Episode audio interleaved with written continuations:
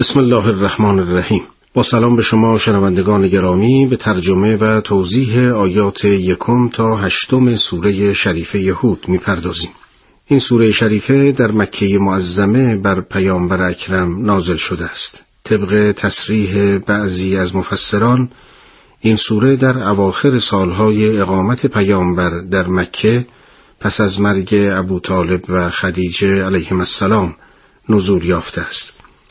شرایط زندگی پیامبر صلوات الله علیه و آله در آن دوران بسیار سخت و فشار دشمنان بیش از هر زمان دیگر بود به همین جهت در آغاز این سوره تعبیراتی که جنبه دلداری و تسلی نسبت به مؤمنان و پیامبر دارد دیده می شود. بخش عمده آیات سوره را سرگذشت پیامبران پیشین مخصوصا نوح که با وجود نفرات کم بر دشمنان فراوان پیروز شد تشکیل می دهد.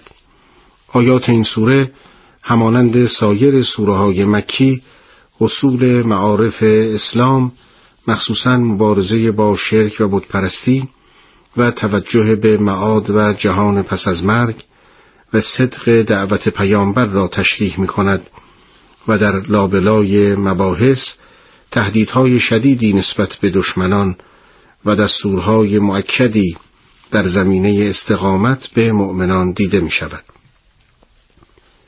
بسیاری از آیات سوره یهود تأکیدی است بر مطالب سوره شریفه یونس و به روشنی این امر را ثابت می کند که مسلمانان هرگز نباید به خاطر کسرت دشمنان و حملات شدید آنان تسلیم شوند بلکه باید بر استقامت و پایداری خیش بیافزایند تا در نهایت بر آنان فائق آیند.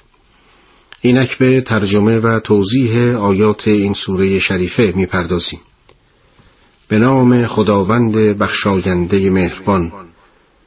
الف لام را. این کتابی است که آیات آن از طرف فرزانه ای کاردان استوار شده و آنگاه شرح و توضیح داده شده است که جز خدای یکتا را نپرستید و من برای شما از جانب او بیمرسان و نوید بخشم و نیز از پروردگارتان آمرزش بخواهید و به درگاهش توبه کنید که شما را تا مدتی معین به بهره نیکو بهرهور کند و هر صاحب فضیلتی را از کرم خیش عطا کند و اگر روی گردان شوید از عذاب روزی بزرگ بر شما بیمناکم. بازگشت شما به سوی خداست و او به همه چیز تواناست. این سوره همانند آغاز سوره یونس و بعضی از سور قرآن کریم با بیان اهمیت این کتاب بزرگ آسمانی شروع می شود تا مردم به محتوای آن بیشتر توجه کنند و با دیده بصیرت به آیات آن بنگرند. حروف مقطعه خود دلیلی است بر اهمیت این کتاب آسمانی که تمام اعجاز و عظمتش از حروف ساده‌ای که در اختیار همگان است تشکیل شده است. به دنبال این حروف دو ویژگی برای قرآن ذکر شده است و می‌فرماید قرآن کتابی است که تمام آیاتش متقن و مستحکم است و شرح و تفصیل تمام نیازمندی های انسان در زمینه مسائل زندگی فردی، اجتماعی و مادی و معنوی در آن بیان شده است. در تفسیر این بیان مفسران گفتند منظور از کلمه متقن و استوار در آیه این است که قرآن مجموعه واحد و به هم پیوسته همچون یک بنای محکم و استوار است و هیچ گونه تضاد و اختلاف در میان آیاتش به چشم نمی‌خورد و منظور از کلمه فصلت یعنی تشریح و تفصیل اشاره به این حقیقت است که این کتاب در عین وحدت آنچنان شاخه ها و شعب فراوان دارد که تمام نیازمندی های روحی و جسمی انسانها را تبیین می کند. بنابراین در عین وحدت کثیر است و در عین کسرت واحد در ادامه این مطالب پس از بیان توحید و مبارزه با شرک و توجه به خداوند می‌فرماید هرگاه به این اصول جامعه عمل بپوشانید خداوند تا پایان عمر شما را از زندگانی سعادت بخش این دنیا بهرهمند می سازد.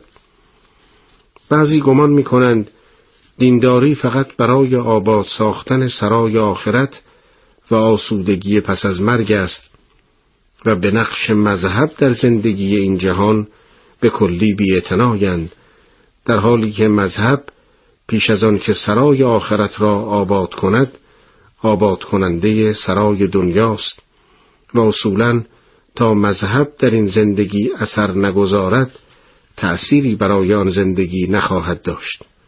بیان این نکته در آیات بسیاری از قرآن کریم آمده است. از جمله در سوره نوح از زبان این پیامبر بزرگ الهی می‌خوانیم من به قوم خود گفتم از گناهان خود استغفار کنید که خدا آمرزنده است و در این صورت برکات آسمانی را پی در پی فرو میفرستد و با اموال و فرزندان شما را یاری میبخشد و باغهای سرسبز و نهرهای جاری آب در اختیارتان قرار می‌دهد.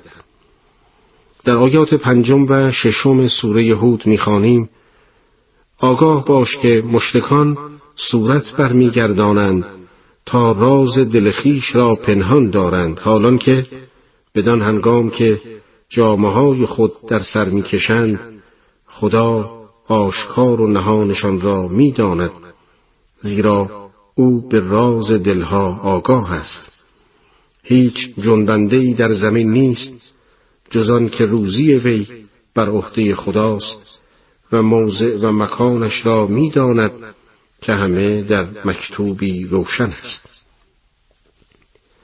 در آیه ششم از روزی دادن خداوند به همه موجودات سخن به میان می آید.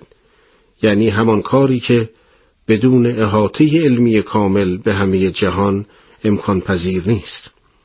رزق به معنای عطا و بخشش مستمر است و از آنجا که روزی الهی عطای مستمر او به موجودات است به آن رزق گفته می شود.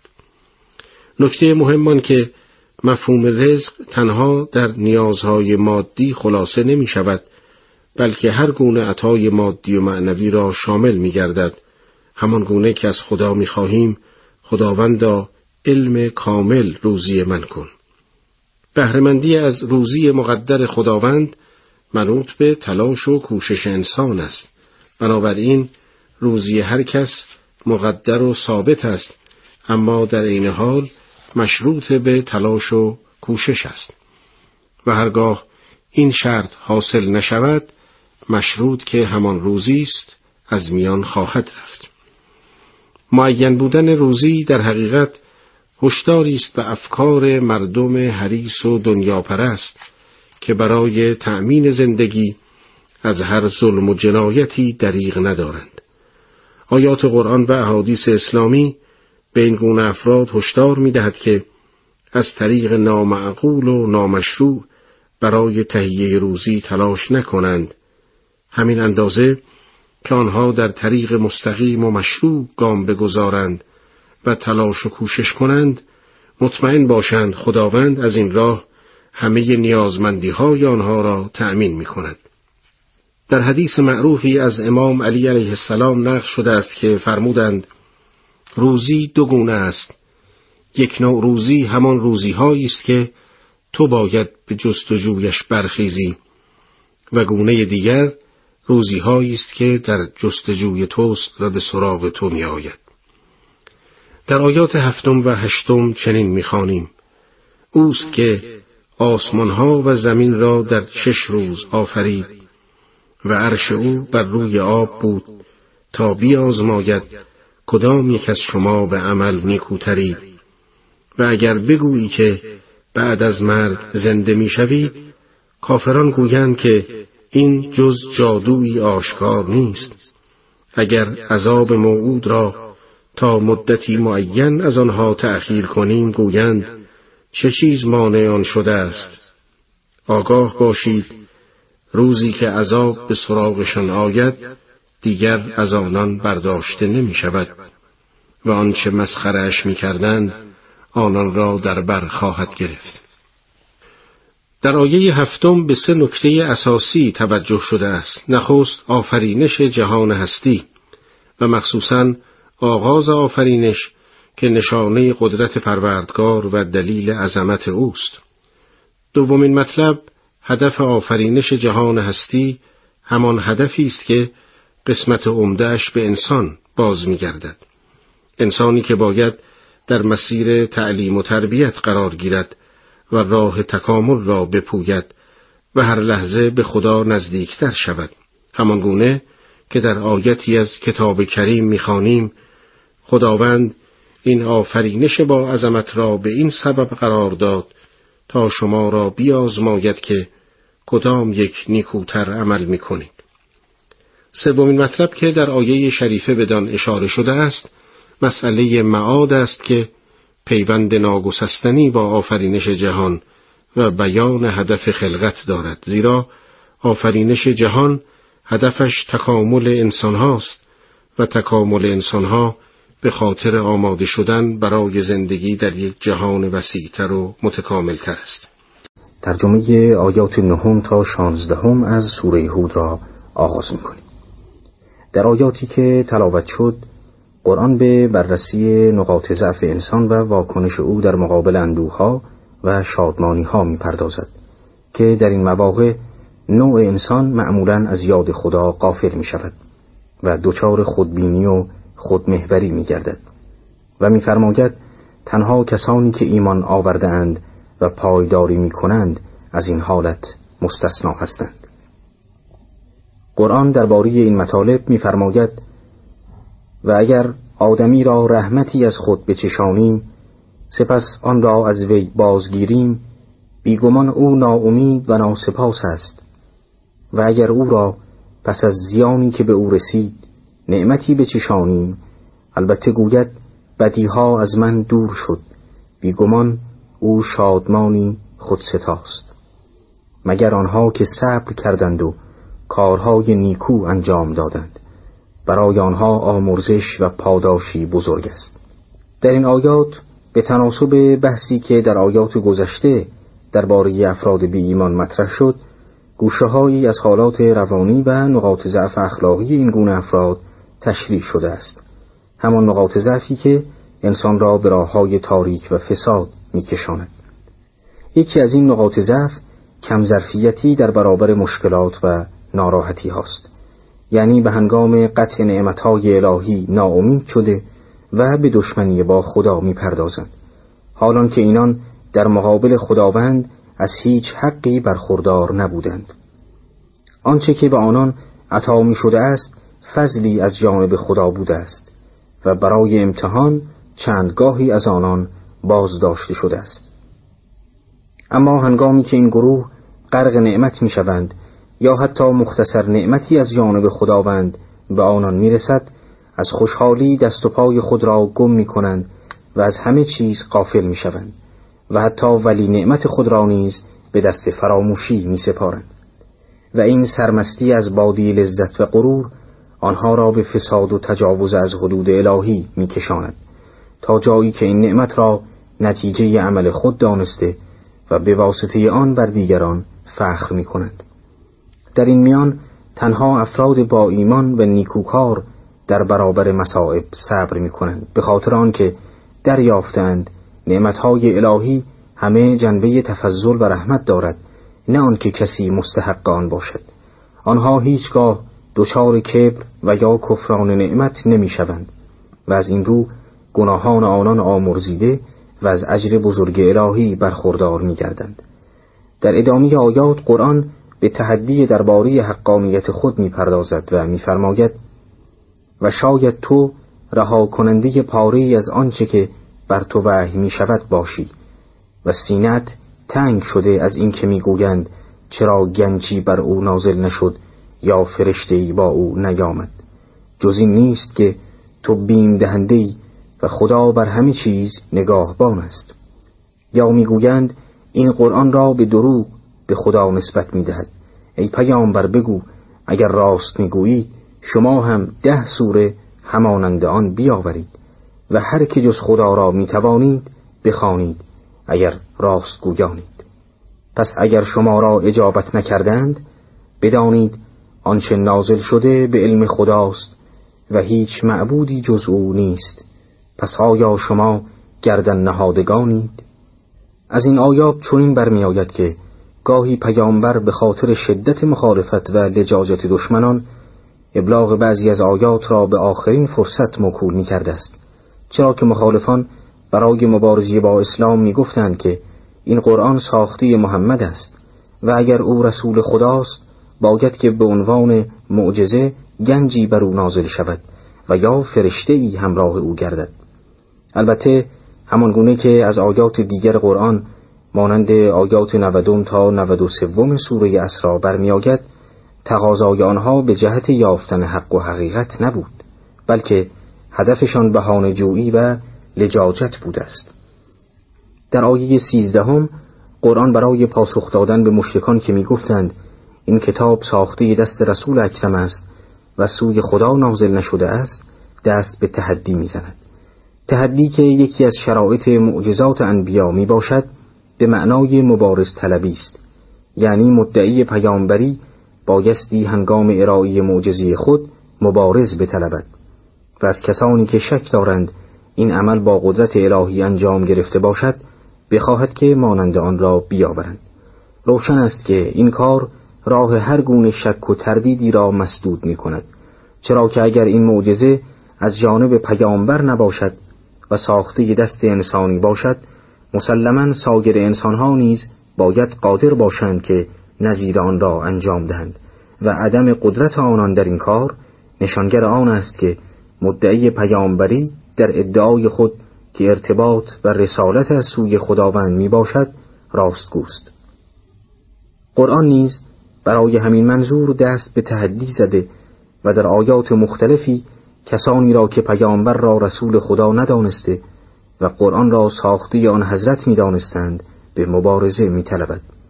از آن جمله در آیه 23 سوره بقره میفرماید و اگر شما نسبت به آن چیزی که ما بر بندی خود نازل کردیم در شک هستید یک سوره مانند آن را بیاورید و در آیات سیزدهم و چهاردهم این سوره نیز این تحدی را تکرار کرده و از مشرکان می‌خواهد که برای اثبات ادعای خود ده سوره نظیر سوره های قرآن درست کنند و در ادامه عجز آنان را دلیل صحت پیامبری رسول اکرم دانسته و همگان را دعوت به تسلیم در برابر حق می کند.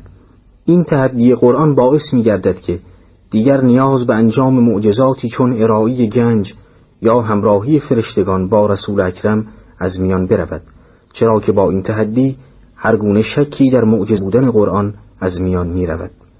در ادامه آیات قرآن مشرکین را اندرز داده میفرماید کسانی که زندگی دنیا و زینت آن را طالب باشند اعمالشان را در این جهان بیکم و کاست با آنها می دهیم و آنها در آنجا کم داده نمی شوند. این گروه کسانی هستند که در آخرت جز آتش برایشان نیست و آنچه را در دنیا کرده اند برباد می رود و اعمالشان باطل می شود. در آیات سیزدهم و چهاردهم قرآن با ذکر دلایل اعجاز و انجام تحدی حجت را بر مشتکان و منکران تمام کرد و از آنجا که پس از وضوح حق بار دیگر گروهی تنها به خاطر حفظ منافع مادی خیش از تسلیم در برابر حق خودداری می کنند در آیات پانزدهم و شانزدهم اشاره به سرنوشت این گونه افراد دنیا پرست کرده و می‌فرماید که نتایج اعمال هیچ گروهی از میان نمی رود. با این تفاوت که اگر هدف اصلی رسیدن به زندگی مادی این جهان باشد ثمره آن چیزی جز بهرهمندی از دنیا نخواهد بود و اما اگر هدف خدا و جلب رضای او باشد هم در این جهان تأثیر خواهد بخشید و هم نتایج پرباری برای جهان دیگر خواهد داشت از این رو کسانی که تنها در صدد بهره برداری از دنیا هستند اگرچه در طول حیات خود از مواهب دنیوی بهرهمند خواهند شد اما ثمره تلاش های آنها تنها در محدوده زندگی دنیا نصیب آنان خواهد شد و با فرارسیدن مرگ تمامی این تلاش ها برباد خواهد رفت و چون اینان برای آخرت خود ذخیره نیندوختند گرفتار آتش شده و تا ابد در عذاب الهی خواهند بود. آیات 17 تا 24 سوره شریفه هود می‌پردازیم. در آیه 17 چنین می‌خوانیم. آیا آن کس که از جانب پروردگار خیش دلیلی روشن دارد و زبانش بدان گویاست؟ و پیش از این کتاب موسی که خود پیشوا و رحمتی بوده است بدان شهادت داده با آن کس که دلیلی ندارد برابر است.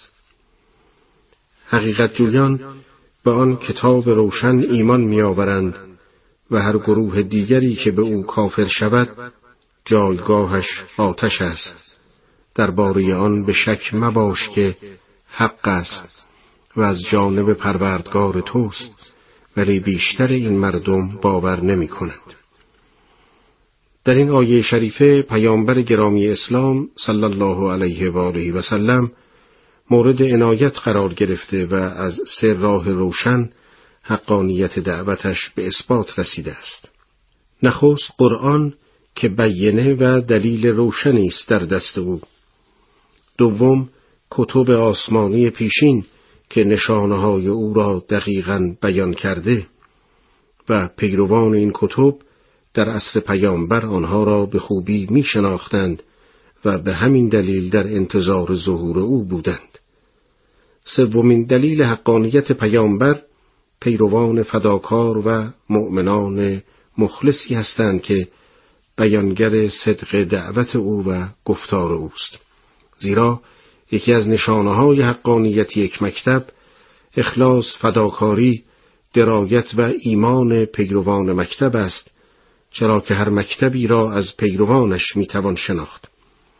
پس از بیان این مطلب اشاره به افراد حق طلب و حقیقت جو کرده و از آنها دعوت زمینی به ایمان می کند و به دنبال آن سرنوشت منکران را به این صورت بیان می کند که هر کس از گروه های مختلف به پیام بر کافر شود موعد و میعادش آتش دوزخ است. قرآن در پایان آیه هفدهم یک درس عمومی برای همه مردم بیان می کند و می گوید اکنون که این همه شاهد و گواه بر صدق دعوت تو وجود دارد هرگز در کلام وحی تردید به خود راه مده هرچند بسیاری از مردم بر اثر جهل و تعصب و خودخواهی ایمان نمی آورند. در آیات هجدهم تا بیست و دوم سوره شریف یهود چنین می‌خوانیم ستمگرتر از آن که دروغی درباره خدا بسازد کیست؟ اینان روز رستاخیز به پروردگارشان عرضه می‌شوند و شاهدان گواهی خواهند داد. همین کسانند که به پروردگار خیش دروغ بستند. ای لعنت خدا بر ستمگران باد. همان کسان که مردم را از راه خدا باز می‌دارند و راه خدا را منحرف می‌خواهند و به آخرت ایمان ندارند. آنها در زمین فرار نتوانند کرد و جز خدا دوستانی ندارند. عذابشان دو برابر شود که نه شنیدن توانند و نه اهل بصیرت بودند. همان کسانند که به خیشتن زیان زدند و دروغها که می ساختند نابود شده است و بناچار در آخرت آنها خودشان زیانکارترند در تعقیب آیه گذشته که سخن از قرآن و رسالت پیامبر به میان آمد آیات مورد بحث سرنوشت منکران و نشانه ها و پایان و عاقبت کارشان را تشریح می کند. در نخستین آیه می‌فرماید چه کسی ستمکارتر از آن کس است که بر خدا دروغ میبندد یعنی نفی دعوت پیامبران راستین در واقع نفی سخنان خداست اصولا تکذیب پیامبر تکذیب خداست و دروغ بستن بر کسی که جز از طرف خدا سخن نمی‌گوید دروغ بستن بر ذات پاک خدا محسوب می شود. آیه نوزدهم صفات ظالمان را در سه جمله بیان می کند. نخست می‌فرماید آنها کسانی هستند که مردم را با انواع وسائل از راه خدا باز می‌دارند. این کار یا از طریق القاء شبهه و زمانی از طریق تهدید و گاهی تطمیع و مانند آن صورت می‌گیرد که هدف همه آنها یکی است و آن بازداشتن از راه خداست مطلب دیگران که ستمگران سعی دارند با انواع تحریف ها و مخفی ساختن حقایق چنان کنند که این سرات مستقیم به صورت اصلیش در نظرها جلوگر نشود تا مردم نتوانند از این راه بروند و افراد حق طلب جاده اصلی را پیدا نکنند. مطلب دیگران که ستمگران به قیامت و روز رستاخیز ایمان ندارند و عدم ایمانشان به معاد سرچشمه سایر انحرافات و تبهکاری های آنان می شود چرا که ایمان به آن دادگاه بزرگ و عالم وسیع بعد از مرگ روح و جان را تربیت می کند جالب این که تمام این مسائل در مفهوم ظلم جمع است زیرا مفهوم وسیع این کلمه هر گونه انحراف و تغییر موضع واقعی اشیا و اعمال و صفات و عقاید را شامل می شود. در آیه بیستم خداوند می‌فرماید سرانجام ستمکاران عذاب سنگین الهی است و آنان نمی توانند از قلمرو قدرت او خارج شوند و در روز قیامت سنگینی گناه خیش و گناه دیگران را بر دوش حمل می کند. این مطلب در روایات زیادی از ائمه معصومین علیهم السلام تأکید شده است که هر کس سنت بدی بگذارد گناه تمام کسانی که به آن سنت بد عمل کنند برای او نوشته می شود. همچنین هر کس سنت نیکی بگذارد معادل پاداش کسانی که به آن عمل می کنند برای او ثبت می گردد. در آیات 23 و 24 می‌خوانیم کسانی که ایمان آورده و کارهای شایسته کرده و پروردگار خیش را تواضع کرده اند اهل بهشتند و در آن جاودانند. حکایت کافران و مؤمنان چون کور و کر و بینا و شنواست. آیا این دو به مثل با هم برابرند؟ چرا پند نمی‌گیرید به دنبال آیات گذشته که حال گروهی از منکران وحی تشریح شد این دعایه وضعیت مؤمنان راستین را بیان می کند و با سه صفت ایمان، عمل صالح و تسلیم و خضوع در برابر دعوت حق آنان را توصیف می کند. بیان این سه صفت در حقیقت بیان سه واقعیت مرتبط با یکدیگر است چرا که عمل صالح میوه درخت ایمان است. ایمانی که چنین ثمری نداشته باشد ایمان سست و بیارزشی است که نمی‌توان آن را به حساب آورد. و همچنین مسئله تسلیم و خضوع و اطمینان به وعده های پروردگار از آثار ایمان و عمل صالح است چرا که اعتقاد صحیح و عمل پاک سرچشمه پیدایش این صفات و ملکات عالی در درون جان انسان است در آیه 24 منکران و مؤمنان به افراد نابینا و کر در مقابل افراد بینا و شنوا تشبیه شده است همان گونه که در علم معانی بیان آمده برای مجسم ساختن حقایق عقلی و توضیح و تبیین آنها در سطح عموم معقولات را به محسوسات تشبیه می کند. قرآن در بعضی آیات این شیوه را به کار برده است و در بیان بسیاری از مسائل حساس و پر اهمیت با استفاده از مسئله روشن و زیبا حقایق را به عالی ترین صورتی تشبیه می کند. در آیه شریفه مورد بحث نیز از این شیوه استفاده شده است چرا که مؤثرترین وسیله برای شناخت حقایق حسی جهان طبیعت چشم و گوش است بسم الله الرحمن الرحیم با سلام به شما شنوندگان گرامی برنامه امروز را که در آن به ترجمه و توضیح آیات 25 تا 31 سوره شریفه یهود خواهیم پرداخت آغاز می کنیم. در آیات 25 و 26 چنین می‌خوانیم. نوح را بر قومش به پیامبری فرستادیم. گفت من برای شما بیمرسانی آشکارم.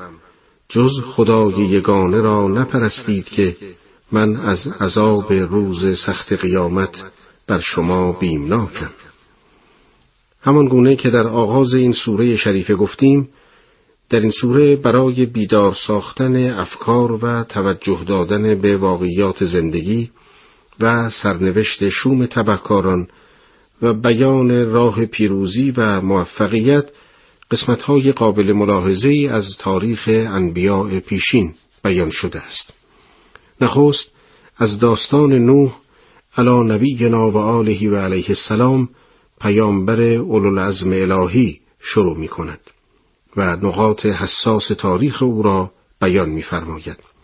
بدون شک داستان قیام نوح و مبارزه سرسختانه و پیگیرش با مستکبران اصل خیش و سرانجام شوم آنها یکی از عبرتانگیزترین فرازهای تاریخ بشر است که در هر فرازی از آن درسی بزرگ نهفته است. در آیه 26 محتوای رسالت نوح پیامبر در یک جمله خلاصه شده است و آن پرستش معبود حقیقی و یگانه است. در حقیقت توحید و پرستش خدای تعالی ریشه و اساس و زیربنای تمامی دعوتهای پیامبران است و به همین دلیل در مورد سایر پیامبران همان گونه که در آیه دوم این سوره و آیه چهلم سوره یوسف و آیه بیست و سوم سوره اسراء نیز آمده است همین تعبیر مشاهده می شود که آنها دعوتشان را در توحید خلاصه می کردند. در آیات 27 و 28 آمده است بزرگان قوم وی که کفر میورزیدند گفتند ما تو را جز بشری مانند خیش نمی بینیم و کسانی را که از تو پیروی کردند جز فرومایگانی سبکسر مشاهده نمی کنیم و شما را بر ما فضیلتی نیست بلکه پنداریم که دروغ می گویید.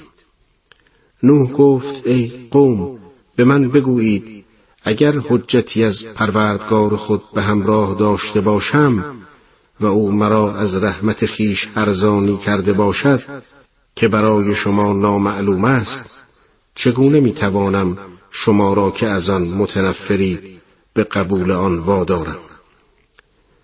نخستین عکس عمل خودکامگان و صاحبان زر و زور در برابر دعوت نبی الهی حضرت نوح علی نبینا و آله و علیه السلام این بود که می‌گفتند تو مانند همگی ما انسانی در حالی که رسالت الهی را باید فرشتگان به دوش کشند و دومان که در اطراف تو مشتی افراد حقیر و پست جمع شدند و بالاخره سومین ایراد اشراف قوم نوح این بود که می‌گفتند اصولا ما هیچ گونه برتری برای شما بر خودمان نمی بینیم تا به خاطر آن از شما پیروی کنیم. در آیات بعد پاسخهای منطقی نوح در برابر سخنان بی اساس اشراف خودکامه بیان شده است. نخست به مسئله اعجاز اشاره دارد و می‌گوید من دارای دلیل و معجزه آشکاری از سوی پروردگارم که مرا در انجام این رسالت مشمول رحمت خود ساخته است. این حقیقت پاسخی بود برای ایرادات مشرکان و دلیل منطقی برای رد اباطیل و سخنان قرزالود و بی اساس آنان. مشرکان ایرادشان این بود که چرا نوح انسان است. نوح در پاسخ می‌گوید درست است که من انسانم همچون شما ولی مشمول رحمت الهی واقع شدم و دلیل و برهانی روشن به من داده است. بنابراین انسانیت هم نمی‌تواند مانع این رسالت بزرگ باشد و لزومی ندارد که فرشته باشم. دومین ایراد آنها این بود که پیروان نوح افراد بیفکر و فرومایه هستند. نوح می‌گوید شما بیفکر هستید که این حقیقت روشن را انکار می‌کنید.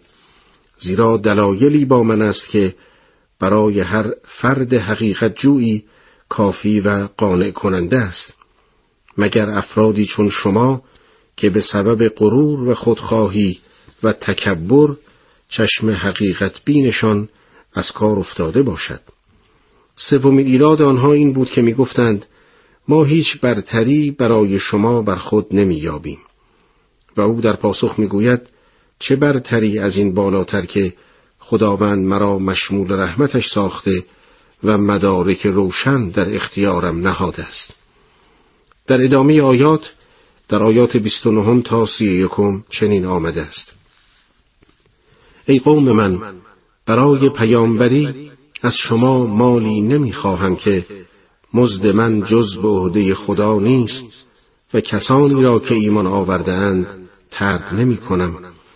آنها به پیشگاه پروردگار خیش می روند ولی شما را گروهی جهالت پیشه می بینم. ای قوم من اگر آنها را ترد کنم چه کسی مرا در قبال غضب خدا یاری می کند چرا پند نمی گیرید به شما نمی‌گویم که خزانه های خدا پیش من است و نه غیب می‌دانم و نه می‌گویم که فرشتم و نیز نمی‌گویم کسانی که در نظر شما خار می آیند خداوند خیلی به آنها نخواهد داد که خدا بهتر داند در زمائر ایشان چیست؟ اگر آنها را از نزد خود برانم از ستمگران خواهم بود. در این آیات سخن پیرامون پاسخ به بهانه های منکران قوم نوح است و در ابتدا می‌فرماید من در برابر دعوت خود اجر و پاداشی از شما مطالبه نمی کنم و این به خوبی نشان می دهد که من هدف مادی از برنامه رسالت خود ندارم و جز به پاداش معنوی نمی اندیشم و هرگز یک مدعی دروغین نمی تواند چنین باشد و این همه دردسر و ناراحتی را به خاطر هیچ برای خود بخرد. آخرین سخنی که نوح در پاسخ ایرادهای واهی قوم خیش با آنها می‌گوید این است که شما خیال می‌کنید و انتظار دارید من امتیازی جز از طریق وحی و اجاز بر شما داشته باشم اشتباه است. نه خزائن الهی در اختیار من است و نه از غیب آگاهی دارم.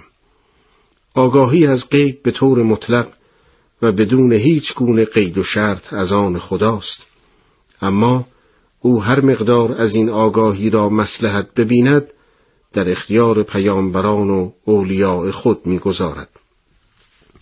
همانطور که در آیات 26 و 27 سوره شریفه جن می‌خوانیم خداوند از تمام امور پنهانی آگاه است و هیچ کس را از علم غیب خود آگاه نمی کند مگر رسولانی که مورد رضایت او هستند. بنابراین هیچ گونه تضادی میان آیات مورد بحث که نفی علم غیب از نوح علا نبینا و آلهی و علیه السلام می کند و آیات یا روایاتی که آگاهی بعضی از قیوب را به پیامبران یا امامان نسبت می دهد وجود ندارد.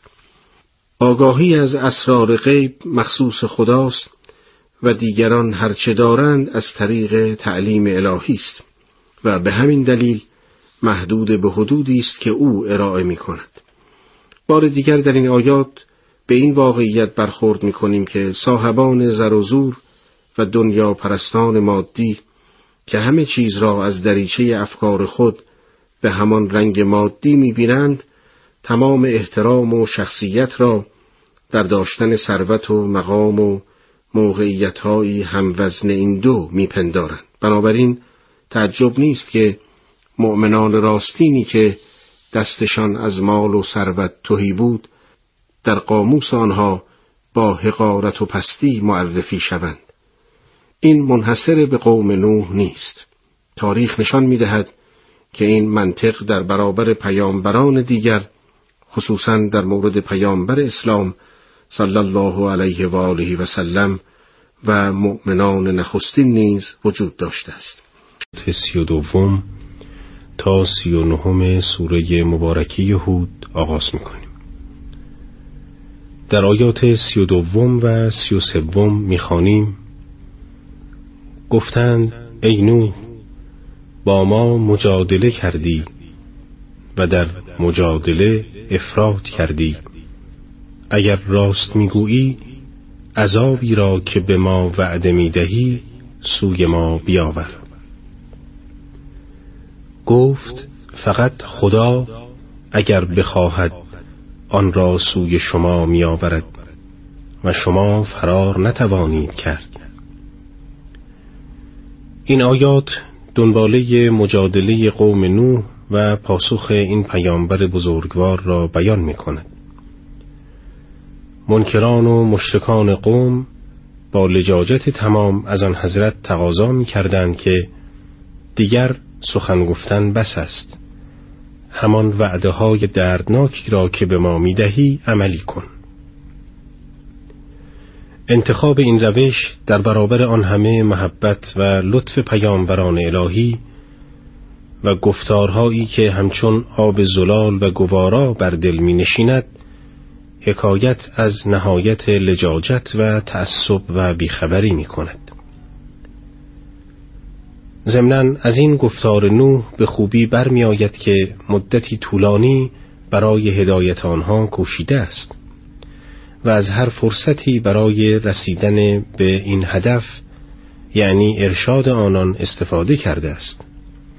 آنقدر که آن قوم گمراه اظهار خستگی از سخنان و ارشادهایش کردند. این واقعیت در آیات پنجم تا سیزدهم سوره نوح به طور مبسوط آمده است. آنجا که می‌فرماید پروردگارا من قوم خود را شب و روز به سوی تو خواندم ولی این دعوت من چیزی جز فرار بر آنها نیفسود و من هر زمان آنها را دعوت کردم تا تو آن را بیامرزی انگشتان خیش را در گوشها قرار دادند. و لباسها را بر خود پیچیدند و در مخالفت اصرار ورزیدند و استکبار و خودسری نشان دادند. من باز دست از دعوت آنها بر نداشتم. آشکارا و سپس پنهانی آنان را به سوی تو دعوت کردم و پی در پی اصرار ورزیدم ولی آنها به هیچ وجه به سخنان من گوش فرا ندادند. نوح علیه السلام در برابر این بیاعتنایی و خیرسری با جمله کوتاهی چنین پاسخ می دهد تنها اگر خدا اراده کند به این تهدیدها و وعده های عذاب تحقق می بخشد و در این صورت شما نمی توانید فرار کنید.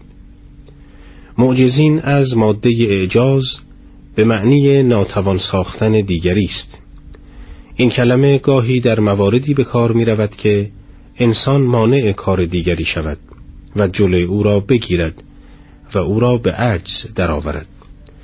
و گاهی در موردی که از چنگال کسی فرار کند و او را ناتوان سازد اطلاق می شود در آیات سی و چهارم و سی و پنجم می خانیم اگر خواهم نصیحتتان کنم و خدا خواهد گمراهتان کند نصیحت کردن من سودتان ندهد. که او پروردگار شماست و به سوی او بازگشت میابید مگر می‌گویند این سخن را به خدا دروغ بسته است؟ بگو اگر آن را به خدا دروغ بسته باشم گناهش بر من است و من از گناهی که می کنید مبرا هستم. در آیه سی و چهارم نوح میفرماید اگر خداوند بخواهد شما را گمراه سازد هرگز نصیحت من برای شما سودی نخواهد داشت. با مطالعه این آیه ممکن است این سوال به ذهن متبادر شود که چگونه ممکن است خداوند اراده گمراه ساختن کسی را بکند. پاسخ این است که گاهی یک سلسله اعمال از انسان سر می‌زند که نتیجه آن گمراهی و انحراف همیشگی و عدم بازگشت به سوی حق است. لجاجت مستمر و اصرار بر گناهان و دشمنی مداوم با حق طلبان و رهبران راستین آنچنان پرده زخیمی بر فکر انسان میافکند که توانایی دید کمترین شعاع آفتاب حق و حقیقت را پیدا نمی کند و چون این حالت از آثار اعمالی است که خود انسان انجام داده است به هیچ وجه دلیل بر جبر نمی شود بلکه عین اختیار است. در آیات سی و ششم و سی و هفتم چنین می‌خوانیم و به نوح وحی رسید که از قوم تو جز آن گروه که ایمان آورده اند دیگر ایمان نخواهند آورد. از کردار آنان اندوهگین مباش. کشتی را زیر نظر و الهام ما بساز و درباره این ستمکاران با من سخن مگوی که آنها غرق شدگانند. آنچه در آیات قبل گذشت مرحله دعوت و تبلیغ پیگیر و مستمر نوح علیه السلام با نهایت جدیت و با استفاده از تمام وسایل بود. در این مرحله که سالیان دراز طول کشید گروه اندکی به او ایمان آوردند. آیات مورد بحث اشاره به مرحله دوم این مبارزه است. مرحله پایان یافتن دوران تبلیغ و آماده شدن برای عذاب الهی. در این آیه می‌خوانیم به نوح وحی شد که جز افرادی که ایمان آورده اند دیگر هیچ کس ایمان نخواهد آورد. اشاره به این که صفوف به کلی از هم جدا شده و دیگر دعوت برای ایمان و اصلاح سودی ندارد و باید آماده تصفیه و انقلاب نهایی شود. به هر حال این گروه اسیانگر و لجوج باید مجازات شوند. مجازاتی که جهان را از لوس وجود آنها پاک کند و مؤمنان را برای همیشه از چنگالشان رها سازد. فرمان غرق شدن آنها صادر شده است ولی هر چیزی وسائلی می‌خواهد. نوح باید کشتی مناسبی برای نجات مؤمنان راستین بسازد.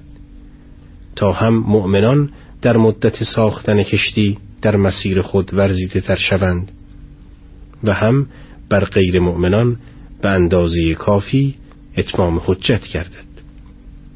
در آیات سی و هشتم و سی و نهم چنین می‌خوانیم نو کشتی می ساخت. هر وقت بزرگان قومش بر او میگذشتند تمسخرش می‌کردند و نوح می گفت اگر ما را مسخره می کنید به زودی ما نیز شما را چنان که اکنون ما را مسخره می کنید مسخره خواهیم کرد. به زودی کسی را که عذابی به دو می رسد که خارش می کند و عذاب دائم بر او فرود می آید خواهید شناخت. از این آیات به خوبی استفاده می شود که عذابهای الهی جنبه انتقامی ندارد بلکه به خاطر تصفیه نوع بشر و از میان رفتن آنها که شاگسته حیات نیستند و باقی ماندن صالحان صورت می‌گیرد. بدین معنا که یک قوم مستکبر و فاسد که هیچ امید به ایمان آنها نیست از نظر نظام آفرینش حق حیات ندارد و باید از میان برود و قوم نو چنین بودند. همین موضوع در نفرین این پیامبر بزرگ الهی در سوره نوح آمده است. آنجا که می‌فرماید پروردگارا احدی از این کافران را بر روی زمین مگذار چرا که اگر آنها بمانند بندگانت را گمراه می‌سازند و از نسل آنها نیز گروهی فاجر و بی ایمان به وجود خواهد آمد. اصولا در سازمان آفرینش هر موجودی برای هدفی آفریده شده است. هنگامی که از هدف خود به کلی منحرف شود و تمام راه های اصلاح را بر روی خود ببندد باقی ماندن او بیدلیل است و خواه باید از میان برود. مطلب دیگر آن که کشتی نوح یک کشتی ساده نبود و با وسایل آن روز به آسانی و سهولت پایان نیافت کشتی بزرگی بود که علاوه بر مؤمنان راستین یک جفت از نسل هر حیوانی را در خود جای می‌داد و آزوغه فراوانی که برای مدتها زندگی انسان و حیوانهایی که در آن جای داشتند حمل می کرد. چون این کشتی با ظرفیتی وسیع در آن روزگار بی سابقه بوده است. به خصوص که این کشتی می بایست از دریایی به وسعت زیاد با انباجی کوه پیکر سالم بگذرد و نابود نشود. لذا در بعضی از روایات آمده است که این کشتی حدود 600 متر طول و 300 متر عرض داشت. قرآن در آیات مورد بحث امروز داستان هلاکت و عذاب قوم نوح علیه السلام را تشریح می کند. آنچنان که در آیات قبل شنیدید نوح پس از مشاهده لجاجت کافران به فرمان الهی شروع به ساختن کشتی کرد تا به کمک آن خود و مؤمنان و گروهی دیگر از موجودات زنده از عذاب رهایی یابند. در این آیات علاوه بر بیان عذاب قوم نوح داستان پسر آن حضرت و گفتگوی او با پدر بزرگوارش نیز بیان شده است. آیات چهلم تا چهل و نهم در حقیقت سومین فراز از سرگذشت حضرت نوح را بیان می کند و در این قسمت است که تومار زندگی کافران به وسیله عذاب الهی در هم پیچیده می شود. قرآن درباره عذاب قوم نوح می‌فرماید هنگامی که فرمان ما آمد و تنور جوشید گفتیم از هر نوعی جفتی و نیز خاندانت را در آن حمل کن مگر آنها که سخن درباره آنان در پیش گذشت. و نیز هر کس را که ایمان آورده است در حالی که جز افراد کمی ایمان نیاورده بودند. و نوح گفت در آن کشتی سوار شوید. روان شدن و ایستادن آن به نام خداست. بیگمان پروردگار من آمرزنده مهربان است. و آن کشتی ایشان را در موجی همانند کوه ها می برد. و نوح پسرش را که در کرانه بود آواز داد ای پسر که من با ما برنشین و با کافران مباش. پسر نوح گفت به زودی به کوهی پناه می‌برم تا مرا از آب حفظ کند. نوح گفت امروز هیچ حافظی در برابر فرمان خدا نیست. مگر آن کس را که او رحم کند. در این حال موجی در میان آن دو حائل شد و پس از آن پسر نوح از غرق شدگان بود. در آیه چهلم قرآن بیان می‌فرماید که نخستین نشانه های عذاب الهی با جوشیدن آب از تنور آشکار شد. در اینکه جوشیدن آب از تنور در این آیه به چه معناست؟ مفسران احتمالات مختلفی دادند از آن جمله این که این تنور مشخصی بوده است و فوران آب از آن نشانه ای برای نزول عذاب بوده و نوح با مشاهده این جریان آماده سوار شدن به کشتی گردید. احتمالات دیگر که درباره این جمله داده شده است این است که تنور در اینجا در معنای مجازی استفاده شده و اشاره به شدت خشم و غضب پروردگار دارد. گویی که تنور خشم و غضب الهی فوران پیدا کرده است. به هر حال با پیدایش نخستین علائم عذاب نوح به فرمان الهی از تمامی موجودات و جانوران نرماده ای را برگزید و در کشتی سوار کرد و به همراه خود خاندان مؤمنش و نیز مؤمنان دیگر را به درون کشتی برد. از خاندان نوح تنها دو تن به خاطر کفری که میورزیدند بر کشتی سوار نشدند. یکی همسر نوح بود و دیگری فرزندش. داستان همسر حضرت نوح در آیه دهم سوره تحریم بیان شده است و ماجرای فرزندش در آیات این سوره آمده است. به هر حال این دو تن چون کافر بودند و حکم کافران آنچنان که آیه چهلم بیان می کند از پیش برای نوح بیان شده بود که باید هلاک شوند توفیق سوار شدن به کشتی و رهایی از عذاب الهی را نیافتند. پس از هلاکت تمامی کافران عذاب الهی نیز متوقف شد. قرآن در این باره می‌فرماید و گفته شد ای زمین آب خود را فرو بر و ای آسمان از باریدن خودداری کن. و آب فرو شد و کار پایان یافت و کشتی بر جودی قرار گرفت و گفته شد بر گروه ستمکاران دوری از رحمت باد. با کشته شدن کافران به فرمان الهی زمین آب خود را فرو برد و آسمان از ریزش خودداری کرد. مدت این عذاب مطابق پاره از روایات اسلامی شش ماه تمام به درازا کشید و در این مدت کشتی نوح بر روی امواج سرگردان بود و سرانجام پس از پایان عذاب بر روی کوهی به نام جودی قرار گرفت. اما اینکه این کوه در کجا قرار دارد چندان روشن نیست اگرچه درباره محل آن احتمالات مختلفی داده شده و گروهی آن را در نزدیکی شهر موسل در عراق یا در حدود شهر شام در سوریه دانستند.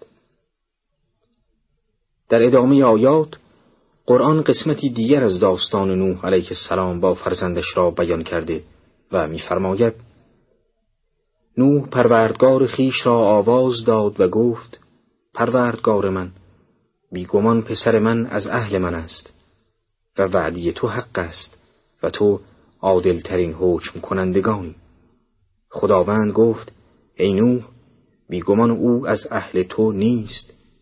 او کرداری ناشاگست دارد. پس از من آن چیزی که تو را به آن علم نیست مخواه. به راستی من تو را پند می دهم که از نادانان نباشی. نوح گفت پروردگار من به تو پناه می‌برم از اینکه چیزی را از تو بخواهم که مرا بدان علمی نیست. و اگر مرا نیامرزی و به من رحم نکنی از زیانکاران باشم. گفته شد ای نوح با سلامت از جانب ما و برکاتی بر تو و امتهایی که حامی تو هستند فرودای و امتهایی هستند که ما آنها را از نعمتها بهرهمند می‌سازیم. سپس عذاب دردناکی از سوی ما به آنها می‌رسد. آیه بعد ادامه می‌دهد ای پیامبر این داستان از خبرهای غیب است که به سوی تو وحی می‌کنیم. پیش از این نه تو آن را می‌دانستی و نه قوم تو. پس شکیبایی کن. بیگمان عاقبت از آن پرهیزکاران است. در آیات گذشته بیان شد که فرزند نوح در میان امواج از چشم پدر ناپدید شد و در آب غرق گردید.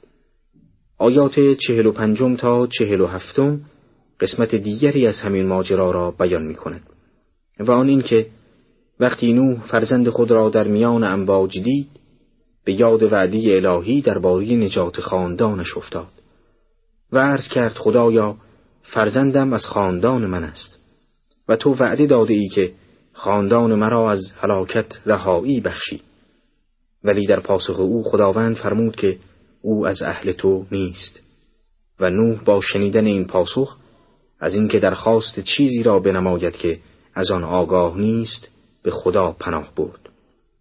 در اینجا این سوال پیش می آید که چرا و چگونه نوح علیه السلام درباره فرزند کافرش زبان به شفاعت گشود؟ با آنکه خداوند او را از این کار نهی فرموده بود. ولی باید توجه داشت که فرزند نوح در ظاهر ادعای ایمان می کرده است و نوح علیه السلام با توجه به ظاهر او دربارهش شفاعت کرد و این نکته مسلم است که اگر این فرزند کفرش آشکار بود و نوح از آن اطلاع داشت هیچگاه زبان به شفاعت برخلاف دستور الهی نمی گشود. معید این مطلب خطابی است که از جانب خداوند به نوح در آیه چهل و ششم شده است و به آن حضرت درباره درخواست چیزی که از آن آگاه نیست هشدار داده شده است. این داستان در این حال یکی از بزرگترین درسهای تربیتی را به جامعه اسلامی می دهد و بیان می کند که پیوندهایی چون فرزندی و خیشاوندی تا جایی وجود دارد که برخلاف فرمانهای الهی عملی صورت نگیرد و اگر زمانی کسی چنین کرد نمی‌توان به خاطر اینکه مثلا فرزند یا برادر و یا پدر انسان است از جانب یک فرد مؤمن مورد عطوفت و رحمت قرار گیرد. بسم الله الرحمن الرحیم. با سلام خدمت شما شنوندگان عزیز ترجمه آیات پنجاهم تا شستم از سوره هود را آغاز می‌کنیم. در آیاتی که تلاوت شد قرآن پیرامون قوم عاد و برخوردهای آنان با هود علیه السلام سخن می‌گوید. قوم عاد نیز چون قوم نوح از اقوامی بودند که دارای انحراف بوده و از این رو با هود علیه السلام مبارزه می کردند. این قوم که دارای قامتهایی بلند و اندامی قوی و پرقدرت بودند از نظر تمدن پیشرفته بوده و شهرهای آباد و مزارع خرم و باغهای پرتراوت داشتند تا جایی که قرآن در آیه هشتم سوره فجر درباره شهرهای آنها می‌فرماید نظیر آن در شهرهای جهان خلق نشده بود. قرآن درباره این قوم می‌فرماید و به سوی عاد برادرشان هود را فرستادیم. گفت ای قوم من خدا را بپرستید. شما را جز او معبودی نیست. شما تنها دروغ میبندید.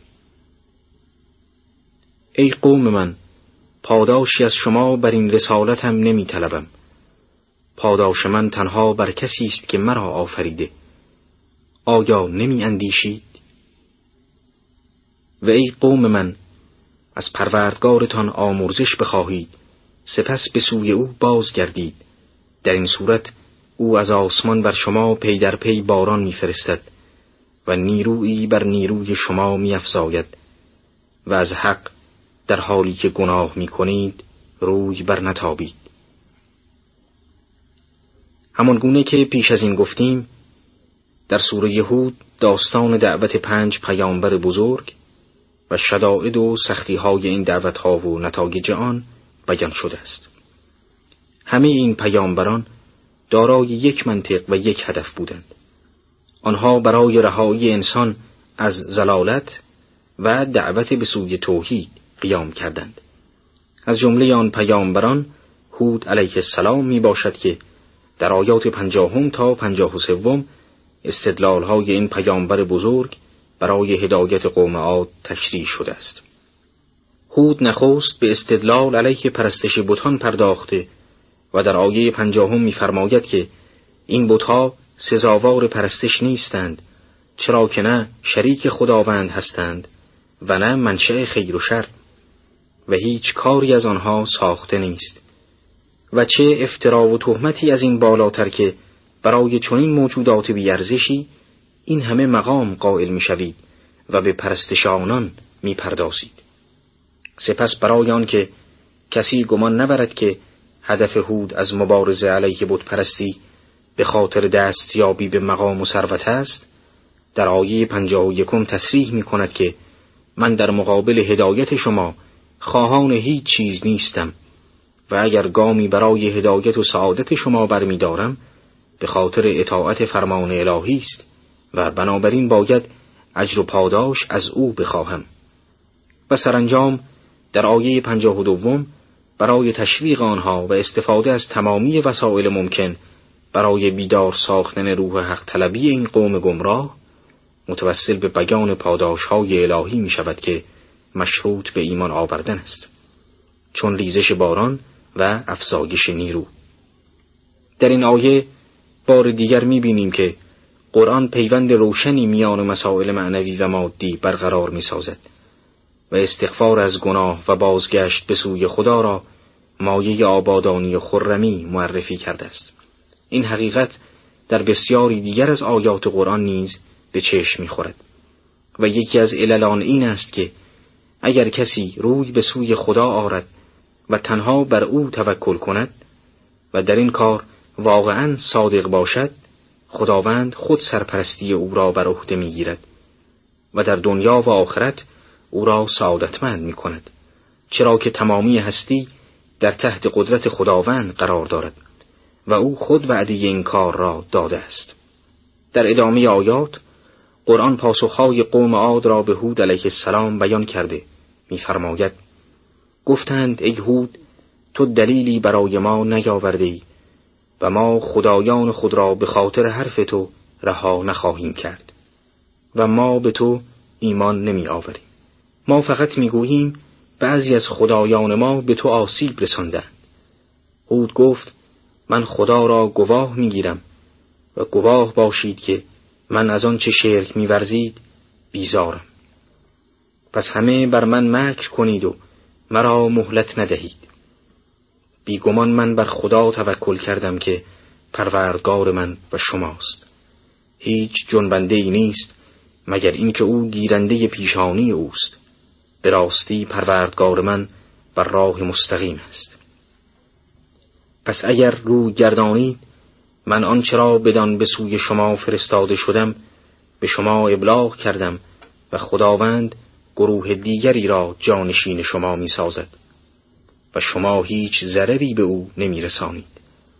پروردگار من حافظ و نگاهبان هر چیز است بدون شک هود علیه السلام به مانند تمامی انبیا معجزه یا معجزاتی برای اثبات حقانیت خیش به قوم عاد عرضه کرده بود ولی آنها به خاطر کبر و غروری که داشتند مانند سایر اقوام لجوج معجزات را انکار کردند و سحر شمردند.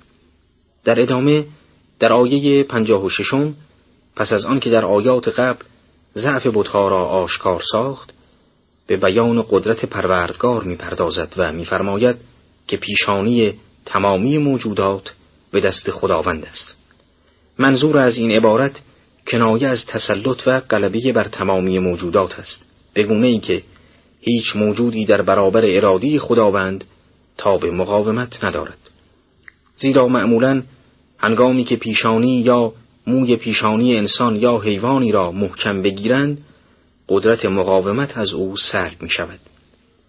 در آیه پنجاه و هفتم پس از آن که هود عقاید بتپرستان را باطل کرد و ضعف آنان را آشکار ساخت و از طرف دیگر سعه قدرت الهی را تشریح کرد بیان می کند که من تنها رساننده پیام الهی هستم و اگر شما ایمان نیاورید خداوند گروه دیگری را جانشین شما می سازد. چرا که این قانون خلقت است که هرگاه مردمی لیاقت پذیرا شدن نعمت هدایت و یا نعمتهای دیگر پروردگار را نداشته باشند آنها را از میان بر می دارد و گروهی لایق را به جای آنان می نشاند. در ادامه آیات قرآن درباره سرانجام قوم عاد میفرماید و چون فرمان ما بیامد هود و کسانی را که با او ایمان آوردند به رحمت خود نجات بخشیدیم و از عذاب سخت رهانیدیم و این قوم عاد بودند که آیات پروردگارشان را انکار می کردند و رسولان او را معصیت نمودند و از فرمان هر ستمگر دشمن حق پیروی کردند. و در این دنیا و روز قیامت لعنت در پی ایشان شد. آگاه باشید که قوم عاد به پروردگارشان کفر ورزیدند. آگاه باشید که دوری باد بر عاد که قوم هود بودند. در آیات پنجاه و هشتم تا شستم قرآن پس از بیان رهایی مؤمنان از عذاب الهی گناهان قوم عاد را در سه موضوع خلاصه می کند. نخستین که آنها آیات پروردگارشان را انکار کردند و دیگر اینکه به سرکشی و اسیان در برابر رسولان و پیامبران برخواستند و سومین گناهشان این بود که به جای پیروی از فرمان خداوند از فرمان کسانی که از روی خشم و غضب سخن گفته و دشمنی با حق به حقیقت داشتند پیروی می کردند و به خاطر این کارها گرفتار عذاب شدند. و چنان که در آیات سوره زاریات حاقه و قمر آمده است این عذاب طوفان شدیدی بوده است که به مدت هفت شب و شش روز بر آنها مسلط بود به نحوی که قصرهایشان را در هم کوبید و اجسادشان را پراکنده ساخت تا زندگی و سرنوشتشان درس بزرگی برای همه جباران و خودکامگان باشد. یکم تا شست و هشتم از سوره شریفه یهود را آغاز می‌کنیم در آیاتی که تلاوت شد قرآن سرگذشت حضرت صالح علی نبینا و آله و علیه السلام و قوم سمود را بیان می کند. قوم سمود که طبق نقل تواریخ در سرزمین وادلقرا در میان مدینه و شام زندگی می کردند یکی از اقوامی بودند که به سبب کفر و اعراض از حق دچار عذاب الهی شدند و نابود گشتند. و از میان آنان تنها کسانی که ایمان آورده بودند رهایی یافتند. قرآن درباره سرگذشت قوم سمود در آیه 61 می‌فرماید و به سوی سمود برادرشان صالح را فرستادیم. گفت ای قوم من خدا را بپرستید. شما را جزو معبودی نیست. اوست که شما را از زمین آفرید و در آن شما را زندگی و آبادانی داد. پس از او آمرزش خواهید سپس به سوی او بازگردید که پروردگار من نزدیک و اجابت کننده است.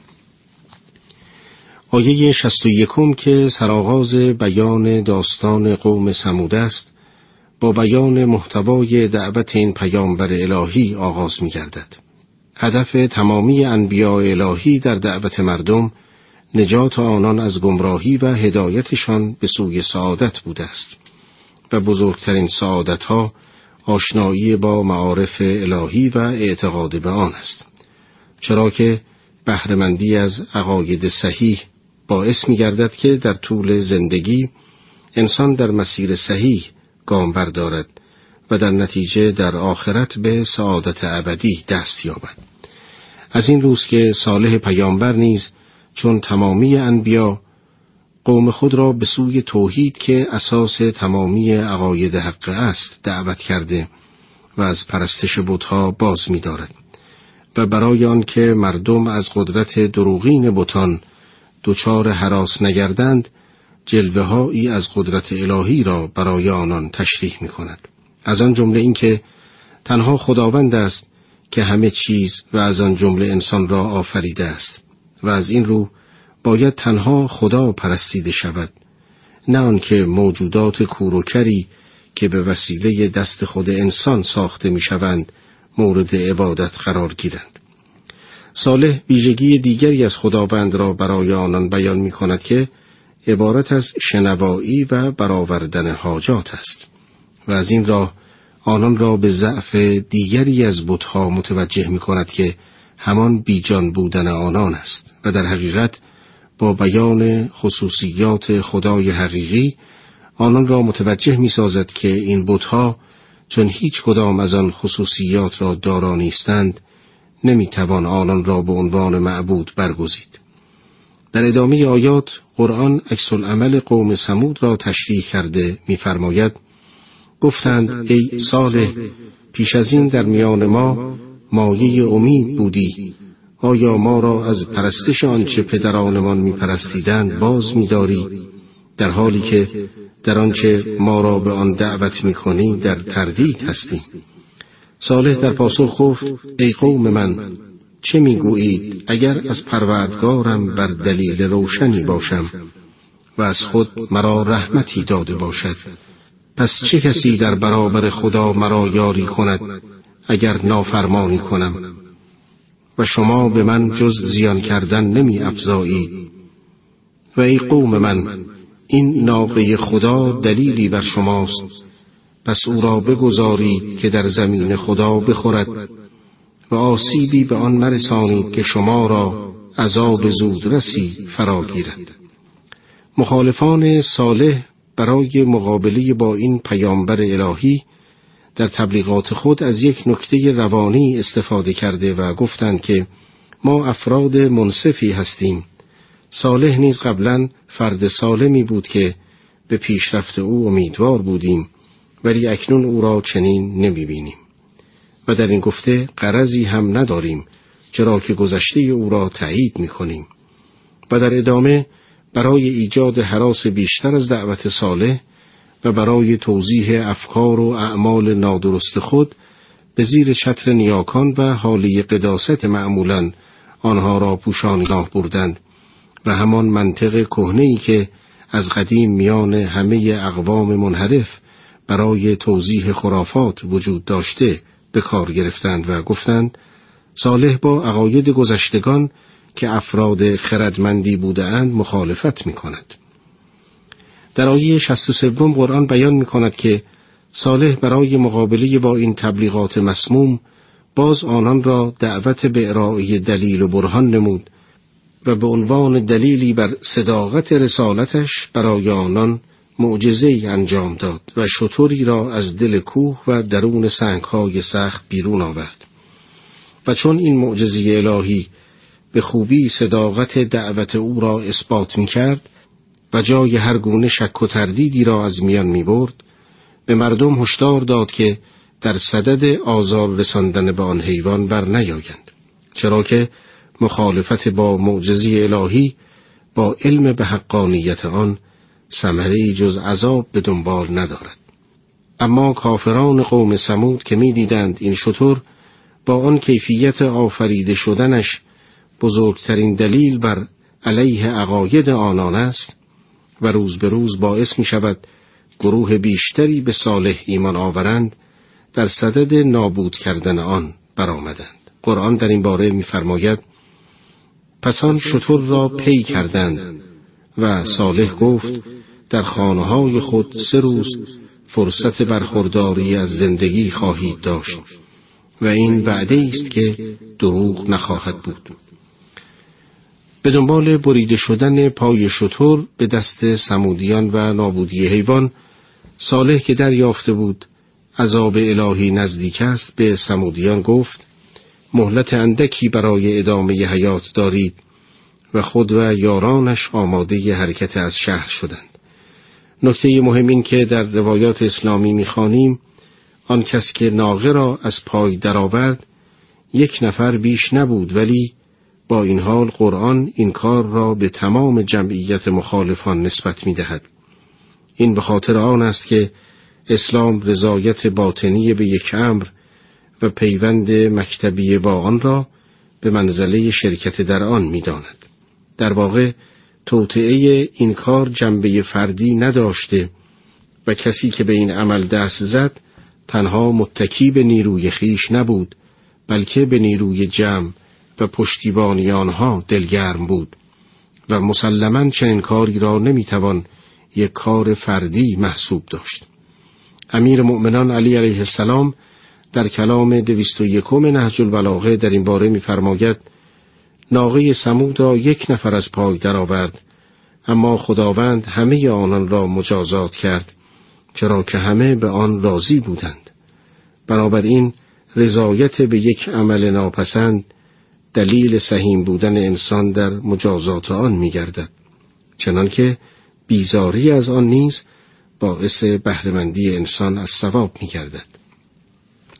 حضرت علی علیه السلام در جلد یازدهم وسائل و شیعه نقل شده که فرمود کسی که از کار گروهی راضی باشد همچون کسی است که با آنها در آن کار شرکت کرده است. اما کسی که عملا نیز شرکت کرده دو گناه دارد. گناه عمل و گناه رضایت با آن عمل.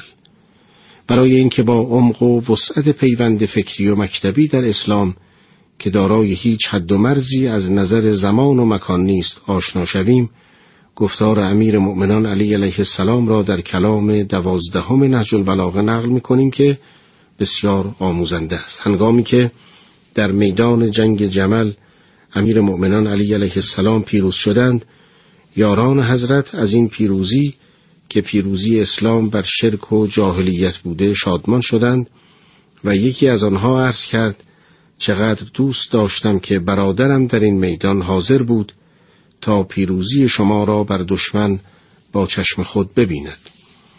امام فرمودند آیا قلب برادر تو با ما بود؟ پاسخ داد آری. امام فرمود او هم با ما در این میدان شرکت داشت.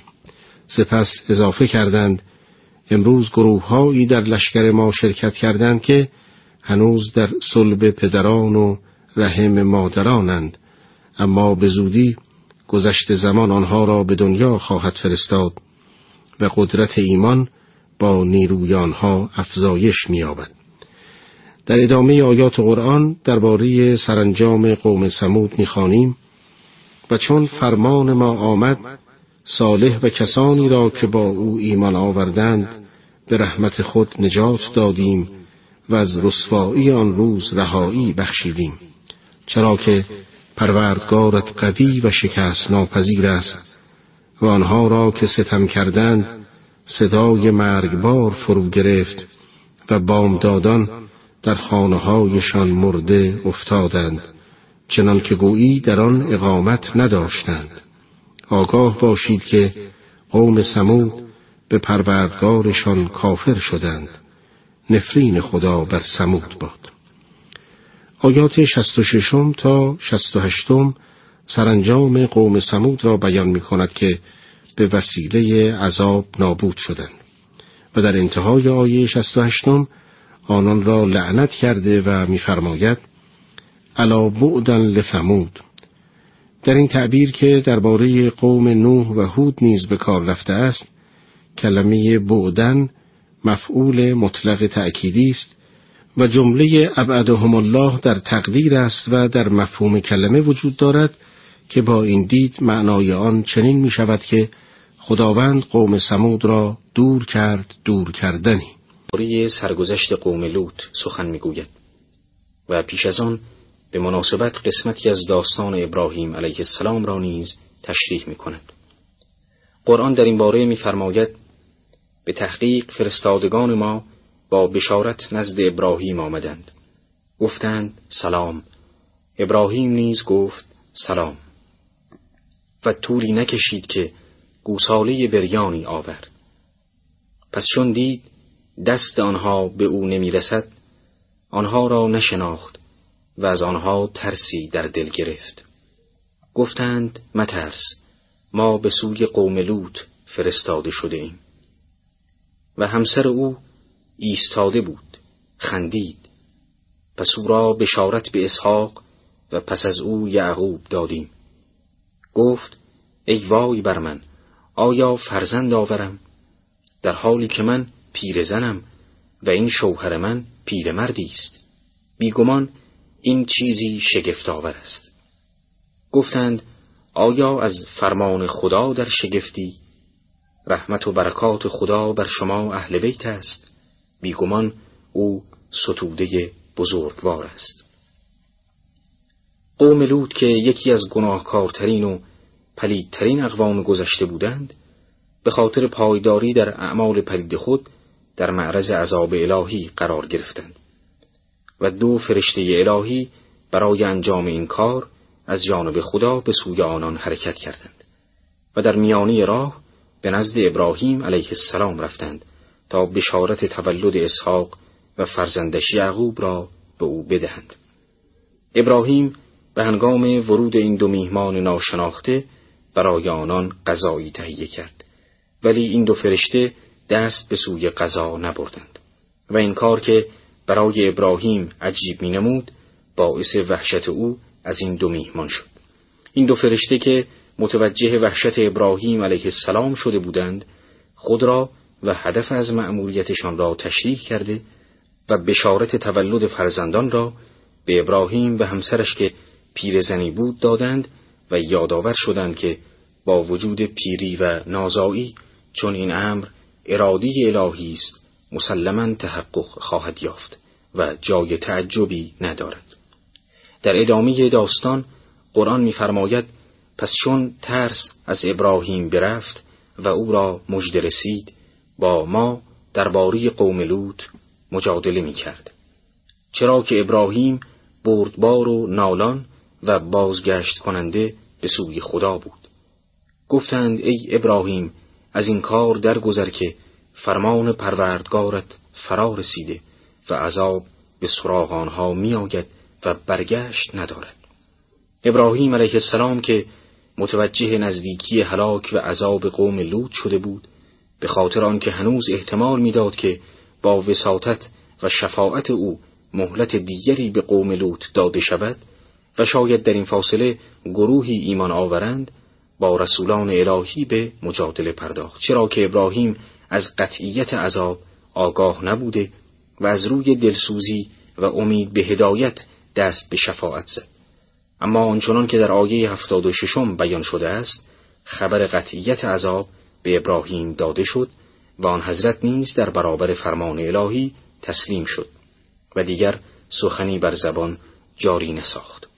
در ادامه قرآن درباره ورود فرستادگان الهی به شهر لوط و برخورد زشت مردم با آنان می‌فرماید و چون فرستادگان ما نزد لوط آمدند لوط برای ایشان اندوهگین گشت و بر ایشان تنگ دل شد و گفت امروز روز سختی است و قوم او به سویش آمدند در حالی که شتاب می کردند و پیش از آن کارهای زشت می کردند.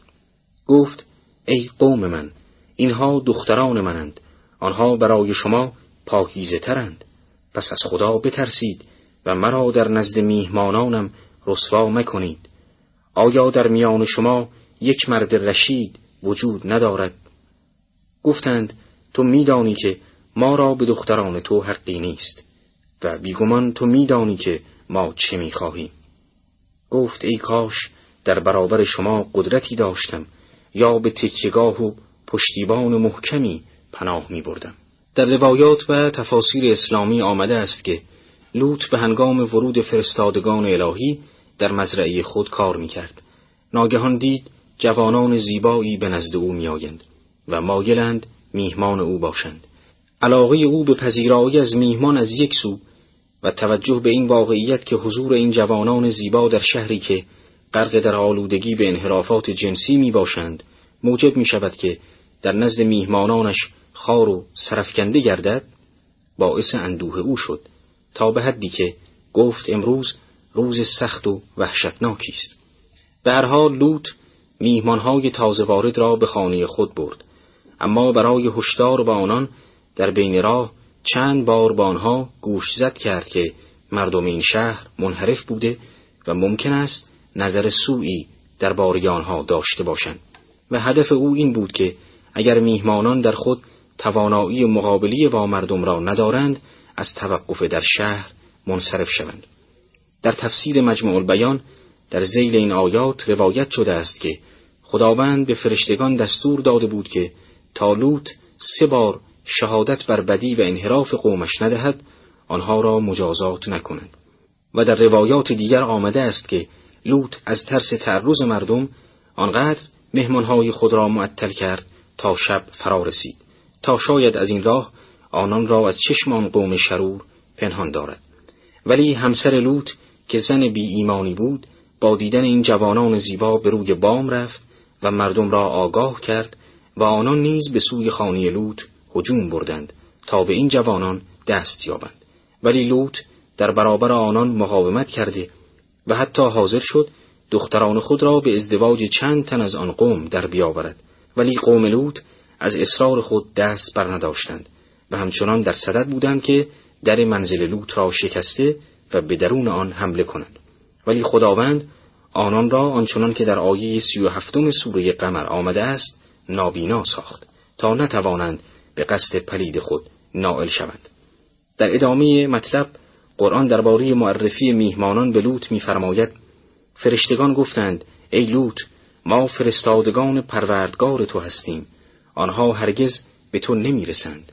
در دل شب با خانوادت حرکت کن و هیچ از شما پشت سرش را ننگرد مگر همسر تو که او هم به همان بلایی که آنها گرفتار می‌شوند گرفتار خواهد شد وعدگاه آنان بامداد است.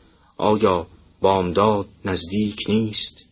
آیه بعد ادامه می دهد و هنگامی که فرمان ما فرا رسید آن شهر را زیر و رو کردیم و بارانی از سنگهایی از گل متراکم بر روی هم برای آنها نازل کردیم. سنگهایی که نزد پروردگارت نشاندار بود و آن از ستمگران دور نیست. فرستادگان الهی با معرفی خود لوط را معمور کردند با خاندان خود از شهر خارج شود و به او دستور دادند که هیچ یک از همراهانش به پشت سر خیش ننگرد. و تنها کسی که چنین کرد زن لوط بود که بلافاصله به وسیله عذاب الهی نابود شد. در آیات 82 و 83 به دنبال این بیان که عذاب این قوم منحرف به وسیله سنگهایی از گل بوده است به تمامی ستمگران هشدار می‌دهد که این عذاب اختصاص به قوم لوط نداشته و هر ملت ستم پیشهی به این سرانجام که نابودی به وسیله عذاب الهی است نزدیک می باشد. بسم الله الرحمن الرحیم با سلام خدمت شما شنوندگان گرامی ترجمه آیات 84 تا 90 از سوره شریفه یهود را آغاز می‌کنیم.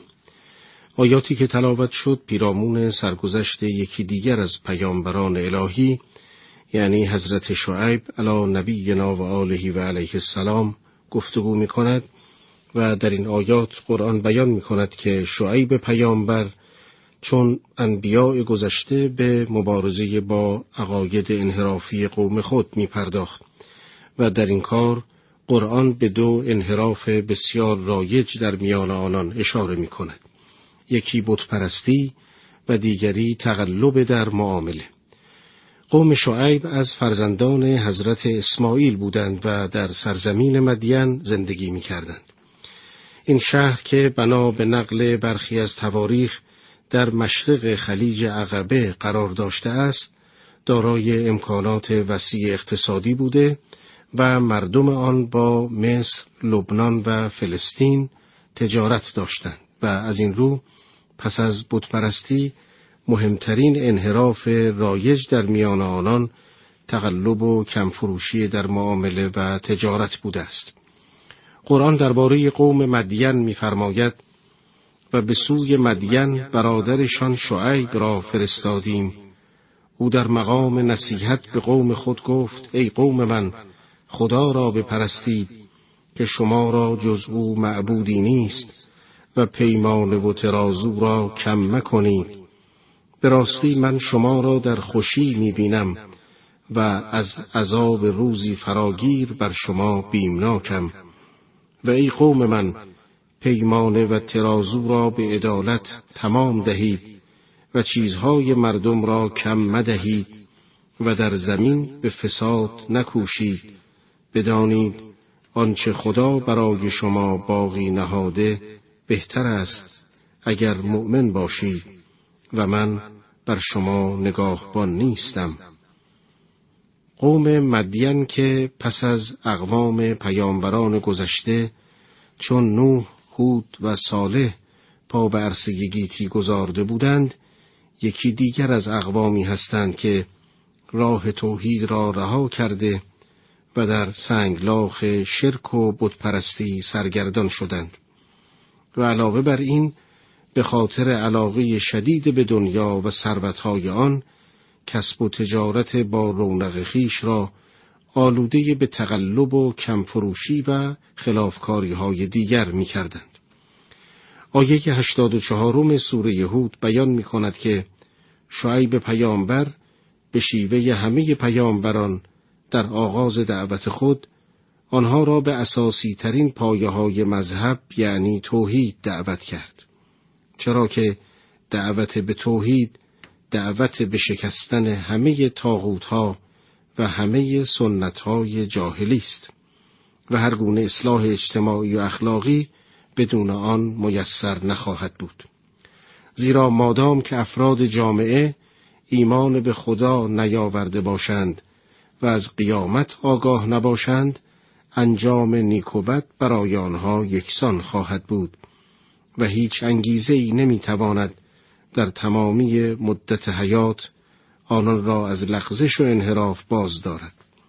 از این رو شعیب پایه دعوت خود را توحید قرار داد و پس از آن به یکی از مفاسد اقتصادی که از روح شرک و بتپرستی ریشه می‌گیرد و در آن زمان در میان اهل مدین رایج بود اشاره می کند که این عمل زشت کمفروشی و نپرداختن حق مردم بوده است. روشن است که نفوذ هر گونه خیانت و تقلب در معاملات پایه های اطمینان و اعتماد عمومی را که بزرگترین پشتوانه اقتصادی ملت هاست متزلزل و ویران می سازد و ضایعات غیرقابل جبرانی برای جامعه به بار می آورد.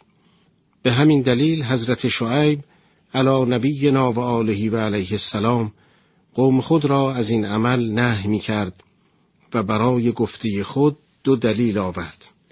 نخستین که می گفت شما دارای ثروتهای فراوان هستید و بنابراین دلیلی ندارد که تن به پستی دهید و حقوق مردم را ضایع کنید و دیگر اینکه آنان را از عذاب الهی که به واسطه این اعمال گریبان گیرشان می‌شد بیم داد و سرانجام در آیه هشتاد و ششم آنها گوشزد کرد که افزایش کمیت ثروت از راه های نامشروع سبب بینیازی نخواهد شد بلکه سرمایه حلالی که از راه صحیح و عمل به دستورات الهی به دست می آید بهتر و نیکوتر است.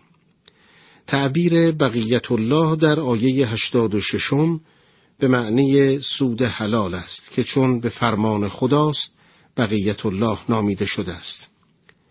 نکته قابل توجه که سود حلال در حقیقت یکی از مصادیق بقیت الله است چرا که هر موجود نافعی که از جانب خداوند برای بشر باقی مانده و مایه خیر و سعادت او گردد بقیت الله محسوب می شود. از این جهت تمامی پیامبران الهی و پیشوایان معصوم نیز بقیت الله هستند و از این روست که یکی از لقبهای ولی عصر عجل الله تعالی فرجه الشریف بقیت الله است. در ادامه آیات قرآن درباره واکنش قوم شعیب در برابر دعوت حق این پیامبر می‌فرماید گفتند ای شعیب آیا نمازت تو را دستور می‌دهد؟ آنچه را که پدران ما می‌پرستیدند ترک کنیم و آنچه را که می‌خواهیم در اموالمان انجام ندهیم؟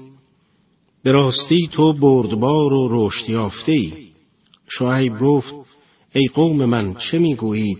اگر من بر دلیل آشکاری از پروردگارم باشم و روزی نیکویی به من داده باشد من نمی‌خواهم آنچه را که شما را از آن باز میدارم خود مرتکب شوم. من جز اصلاح تا آنجا که توانایی دارم قصد دیگری ندارم و توفیق من جز از طرف خدا نیست. بر او توکل کردم و به سوی او باز میگردم. و ای قوم من دشمنی و مخالفت با من شما را به گناه نیندازد تا آنچه به قوم نوح یا هود یا صالح رسید به شما هم برسد. و بدانید قوم لوط از شما چندان دور نیست. از پروردگارتان آمرزش بخواهید و به سوی او بازگردید که پروردگار من مهربان و مهرورز است. قوم شعیب که می‌دیدند با گردن نهادن به دستورهای او باید از سودهای کلان چشم بپوشند به خاطر حب دنیا که در جانهای آنها ریشه دوانده بود حاضر به قبول نصایح او نشدند و به او گفتند چرا می‌خواهی آزادی ما را در عبادت و اموالمان محدود سازی؟ و با گفتن این سخن و دستاویز قرار دادن آزادی و اختیار سعی داشتند شعیب را از دعوتش منحرف سازند. اما شعیب در پاسخ آنان به چهار نکته اساسی اشاره می کند نخست این که این دستورها فرمانهای الهی بوده است و دیگران که هدف از این دستورها اصلاح و به نظم آوردن جامعه است. تا هر کس به حق خود دست یابد و مورد تجاوز و سودجویی دیگران واقع نشود و برای آنکه کسی گمان نبرد وی با نه کردن دیگران از این کارها خواهان فراهم آوردن زمینه مناسب برای خود است در سومین قسمت پاسخ خود در آیه هشتاد و هشتم خود را از این اتهام آنان مبرا می سازد. چهارمین نکته که در آیه هشتاد و نهم به آن اشاره می شود این است که بسیار می شود که انسان به خاطر بغض و ادابت نسبت به کسی و یا تعصب و لجاجت نسبت به چیزی تمامی مصالح خیش را نادیده می‌گیرد و سرنوشت خود را به دست فراموشی می سپارد. از این جهت شعیب به آنان می‌گوید که مواظب باشید که به خاطر دشمنی من با فرمانهای الهی به مخالفت نپردازید و خود را گرفتار عذاب نکنید و برای هرچه بیشتر هوشیار کردن آنان داستان اقوام گذشته را که به عذاب الهی نابود شده بودند به یادشان می آورد تا برای آنان ملموستر باشد. به خصوص قوم لوط را که از نظر مکانی به شهر مدین نزدیک بوده و از نظر زمانی نیز نزدیکترین قوم به آنان بودند. و سرانجام در آیه نودم دو دستور می دهد که در واقع نتیجه تمامی تبلیغات پیشین اوست نخست میفرماید از خداوند آمرزش بطلبید تا از گناه پاک شوید و در مرحله دوم پس از پاکی از گناه به سوی او باز میگردید تا از سرانجام نیکی در دنیا و آخرت برخوردار شوید. نود و یکم تا نود و نهم سوره شریفه یهود می‌پردازیم. در این آیات نکاتی را از سرگذشت حضرت شعیب و موسی علی نبینا و آله و علیهم السلام میآموزیم. در آیات 91 تا 93 می‌خوانیم. قوم شعیب گفتند ای شعیب ما بسیاری از سخنان تو را نمی‌فهمیم. تو را میان خیش ناتوان می‌بینیم.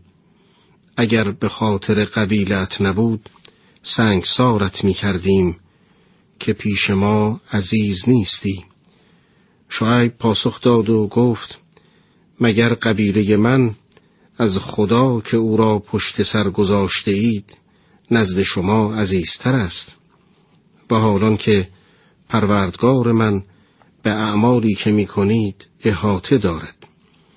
ای قوم من شما همچنان که هستید به کار خیش مشغول باشید و من هم به کار خیش مشغول می شوم. به زودی خواهید دانست که آن عذاب خار کننده بر چه کسی فرود می آید و چه کسی دروغگوست منتظر بمانید من نیز با شما منتظر میمانم گفتیم شعیب این پیامبر بزرگ که به خاطر سخنان حساب شده و دلنشین به عنوان خطیب الانبیاء لقب گرفته گفتارش را که بهترین راه گشای زندگی مادی و معنوی این گروه بود با صبر، حوصله، متانت و دلسوزی تمام ایراد کرد. وی در قسمتی از سخنانش می‌گوید ای قوم من ای گروهی که شما را از خود می‌دانم و خود را از شما آنچه را برای خود دوست میدارم برای شما هم می‌خواهم. بنابراین هرگاه خداوند دلیل روشن و وحی و نبوت به من داده باشد آیا صحیح است که من مخالفت فرمان او کنم یا نسبت به شما قصد و غرض دارم؟ شعیب با بیان این جملات می‌خواهد بگوید من در انجام رسالت تنها انگیزه معنوی انسانی و تربیتی دارم. من حقایقی را می‌دانم که شما نمی‌دانید و همیشه انسان دشمن چیزی است که نمی‌داند. حال ببینیم این قوم گمراه چگونه به او پاسخ گفتند. آنان با کمال بیخردی و لجاجت در مقابل منطق محکم و استوار شعیب سخنانی ابلهانه بر زبان آوردند و به دو گفتند ما حرفهای تو را نمی‌فهمیم. و تو در میان ما انسانی ضعیف و ناتوانی و افراد قبیله تو کم جمعیتند و اگر احترام آنان در میان نبود ما تو را سنگسار می کردیم. شعیب در شرایطی سخت به سر می برد مردمی این گونه جاهل را در پیش رو داشت و رسالتی سنگین بردوش و میبایست تا با همه توان استقامت کند و رسالت خیش را به انجام برساند و با سخنانی حکیمانه آنان را به راه هلاکتی که در پیش داشتند آگاه سازد. اصولا سخنگوی بلیغ کسی است که در برابر تمام موضع گیری های طرف مقابل موضع خود را در لابلای سخنانش مشخص کند.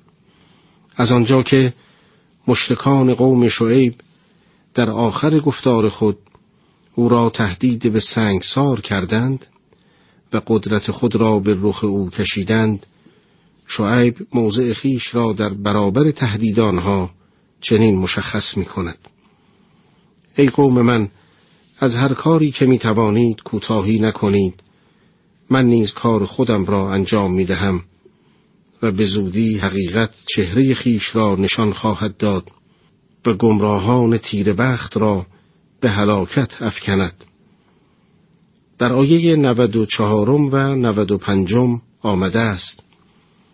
و همین که فرمان ما بیامد شعیب را با کسانی که به دو ایمان آورده بودند به رحمت خیش رهانیدیم و کسانی که ستم کرده بودند به صدایی مرگبار دچار شدند و در دیار خیش بیجان شدند چنان که گویی هرگز در آن دیار نبودند.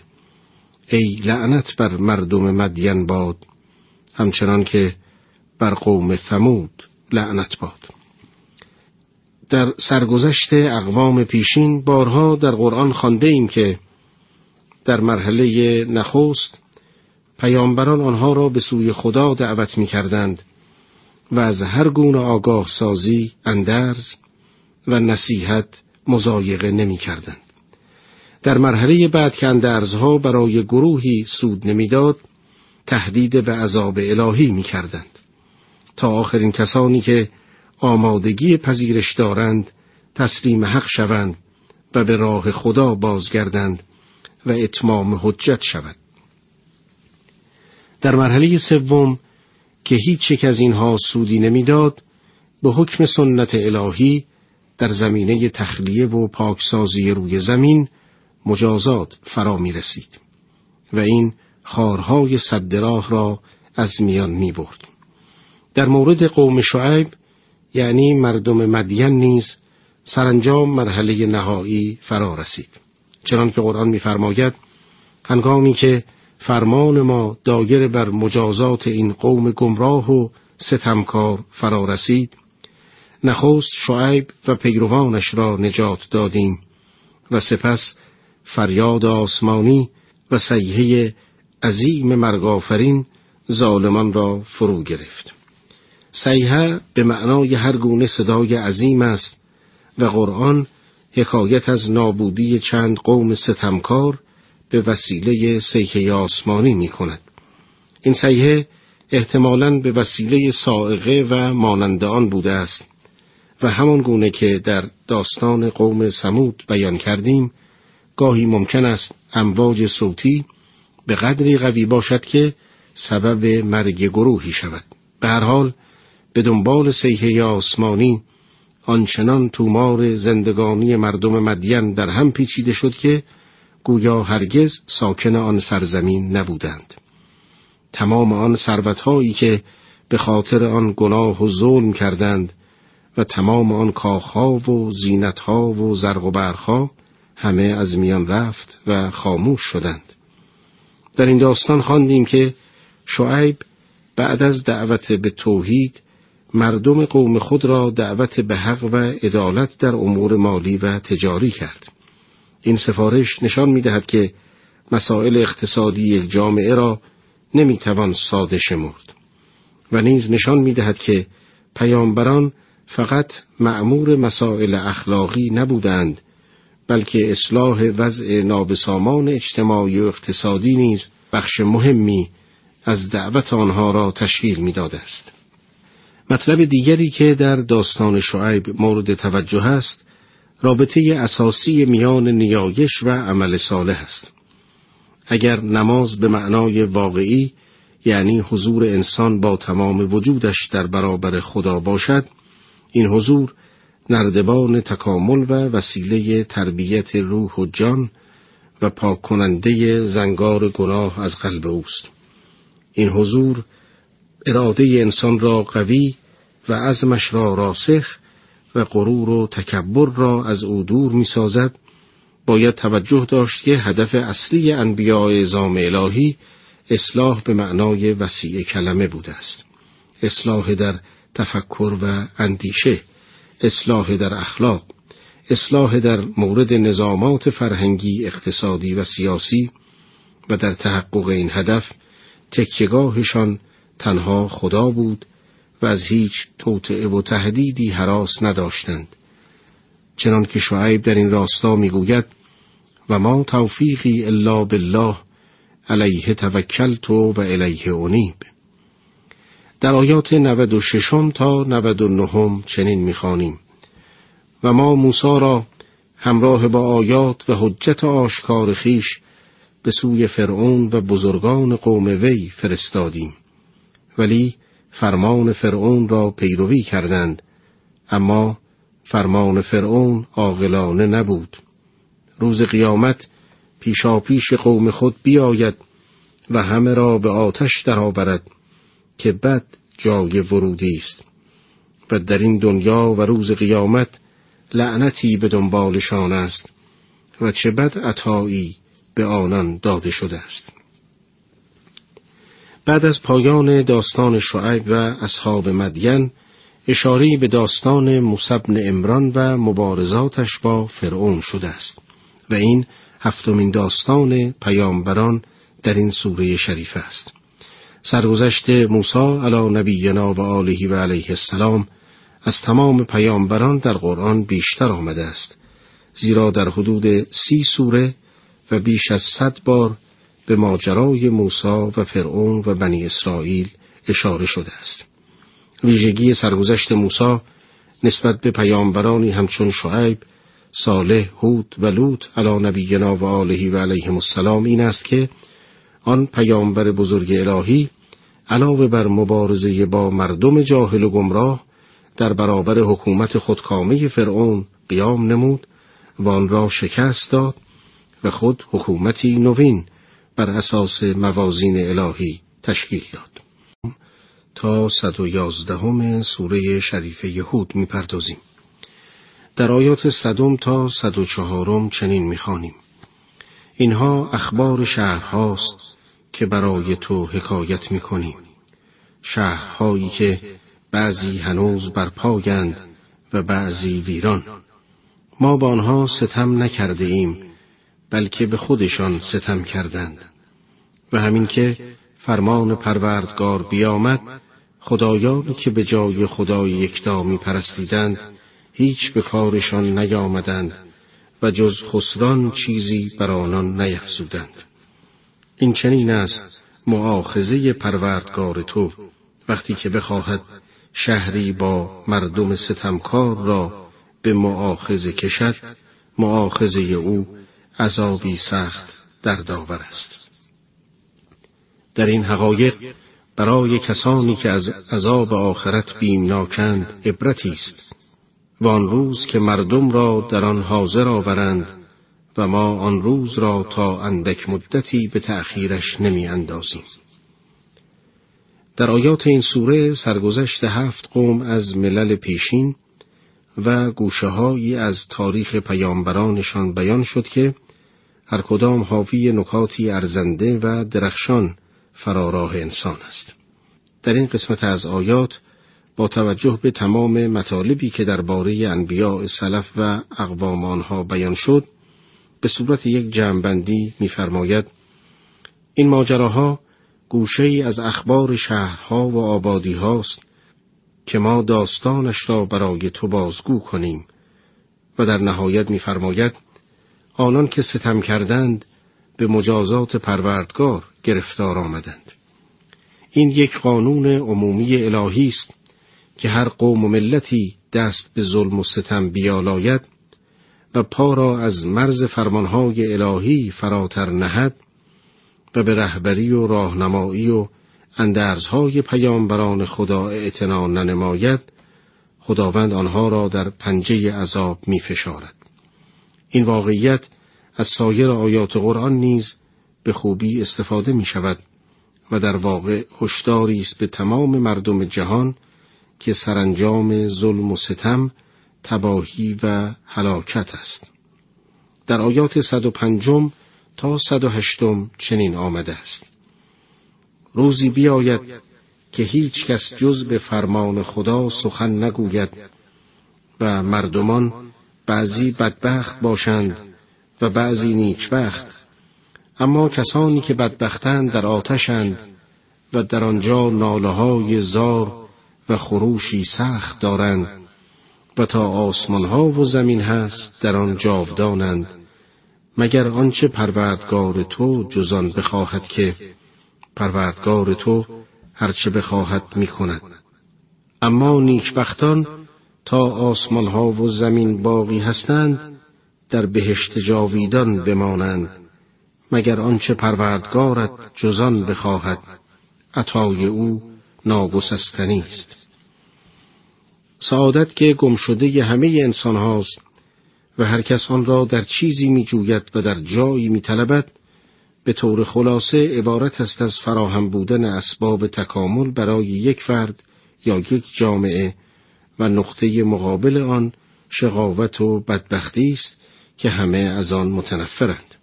و آن عبارت از نامساعد بودن شرایط پیروزی و پیشرفت و تکامل است. بنابراین هر کس از نظر شرایط روحی، جسمی، خانوادگی، محیط و فرهنگ اسباب بیشتری برای رسیدن به هدفهای والا و تکامل در اختیار داشته باشد به سعادت نزدیکتر یا به تعبیر دیگر سعادتمندتر است.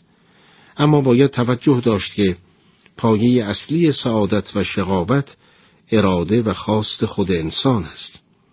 اوست که می‌تواند وسایل لازم را برای ساختن خیش و حتی جامعهش فراهم سازد و اوست که می‌تواند با عوامل بدبختی و شقاوت به مبارزه برخیزد و یا تسلیم آن شود. در منطق انبیا سعادت و شقاوت چیزی نیست که در درون ذات انسان باشد و حتی نارسایی های محیط خانوادگی و وراست در برابر تصمیم و اراده خود انسان قابل تغییر و دگرگونی است. مگر اینکه ما اصل اراده و آزادی انسان را انکار کنیم و او را محکوم شرایط جبری بدانیم و سعادت و شقاوتش را ذاتی و یا مولود جبر محیط و مانندان بدانیم که این نظر به طور قطع در مکتب انبیا و همچنین مکتب عقل محکوم است. از امام صادق علیه السلام در این زمینه روایتی است که می‌فرماید حقیقت سعادت این است که آخرین مرحله زندگی انسان با عمل سعادتمندانه پایان پذیرد و حقیقت شقاوت این است که آخرین مرحله عمر با عمل شقاوتمندانه خاتمه پذیرد این روایت با سراحت اعمال انسان را بیانگر سعادت و یا شقاوت او می‌داند و سعادت و شقاوت ذاتی را به کلی نفی می کند و انسان را در گروه اعمالش می‌گذارد و راه بازگشت را در تمام مراحل تا پایان عمر برای او باز می‌داند. در آیات 109 تا 111 چنین می‌خوانیم درباره خدایانی که اینان میپرستند به تردید نباش که پرستش جز به طریقی که پدرانشان از پیش می‌کرده اند نمی کنند.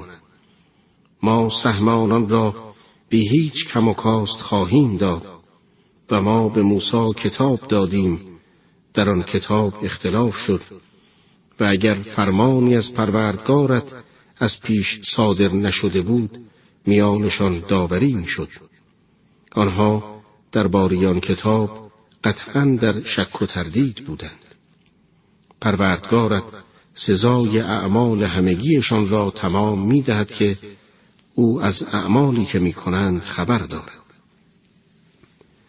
این آیات به عنوان دلداری و تسلی خاطر پیامبر صلوات الله علیه و آله و بیان وظیفه و مسئولیت او نازل شده است.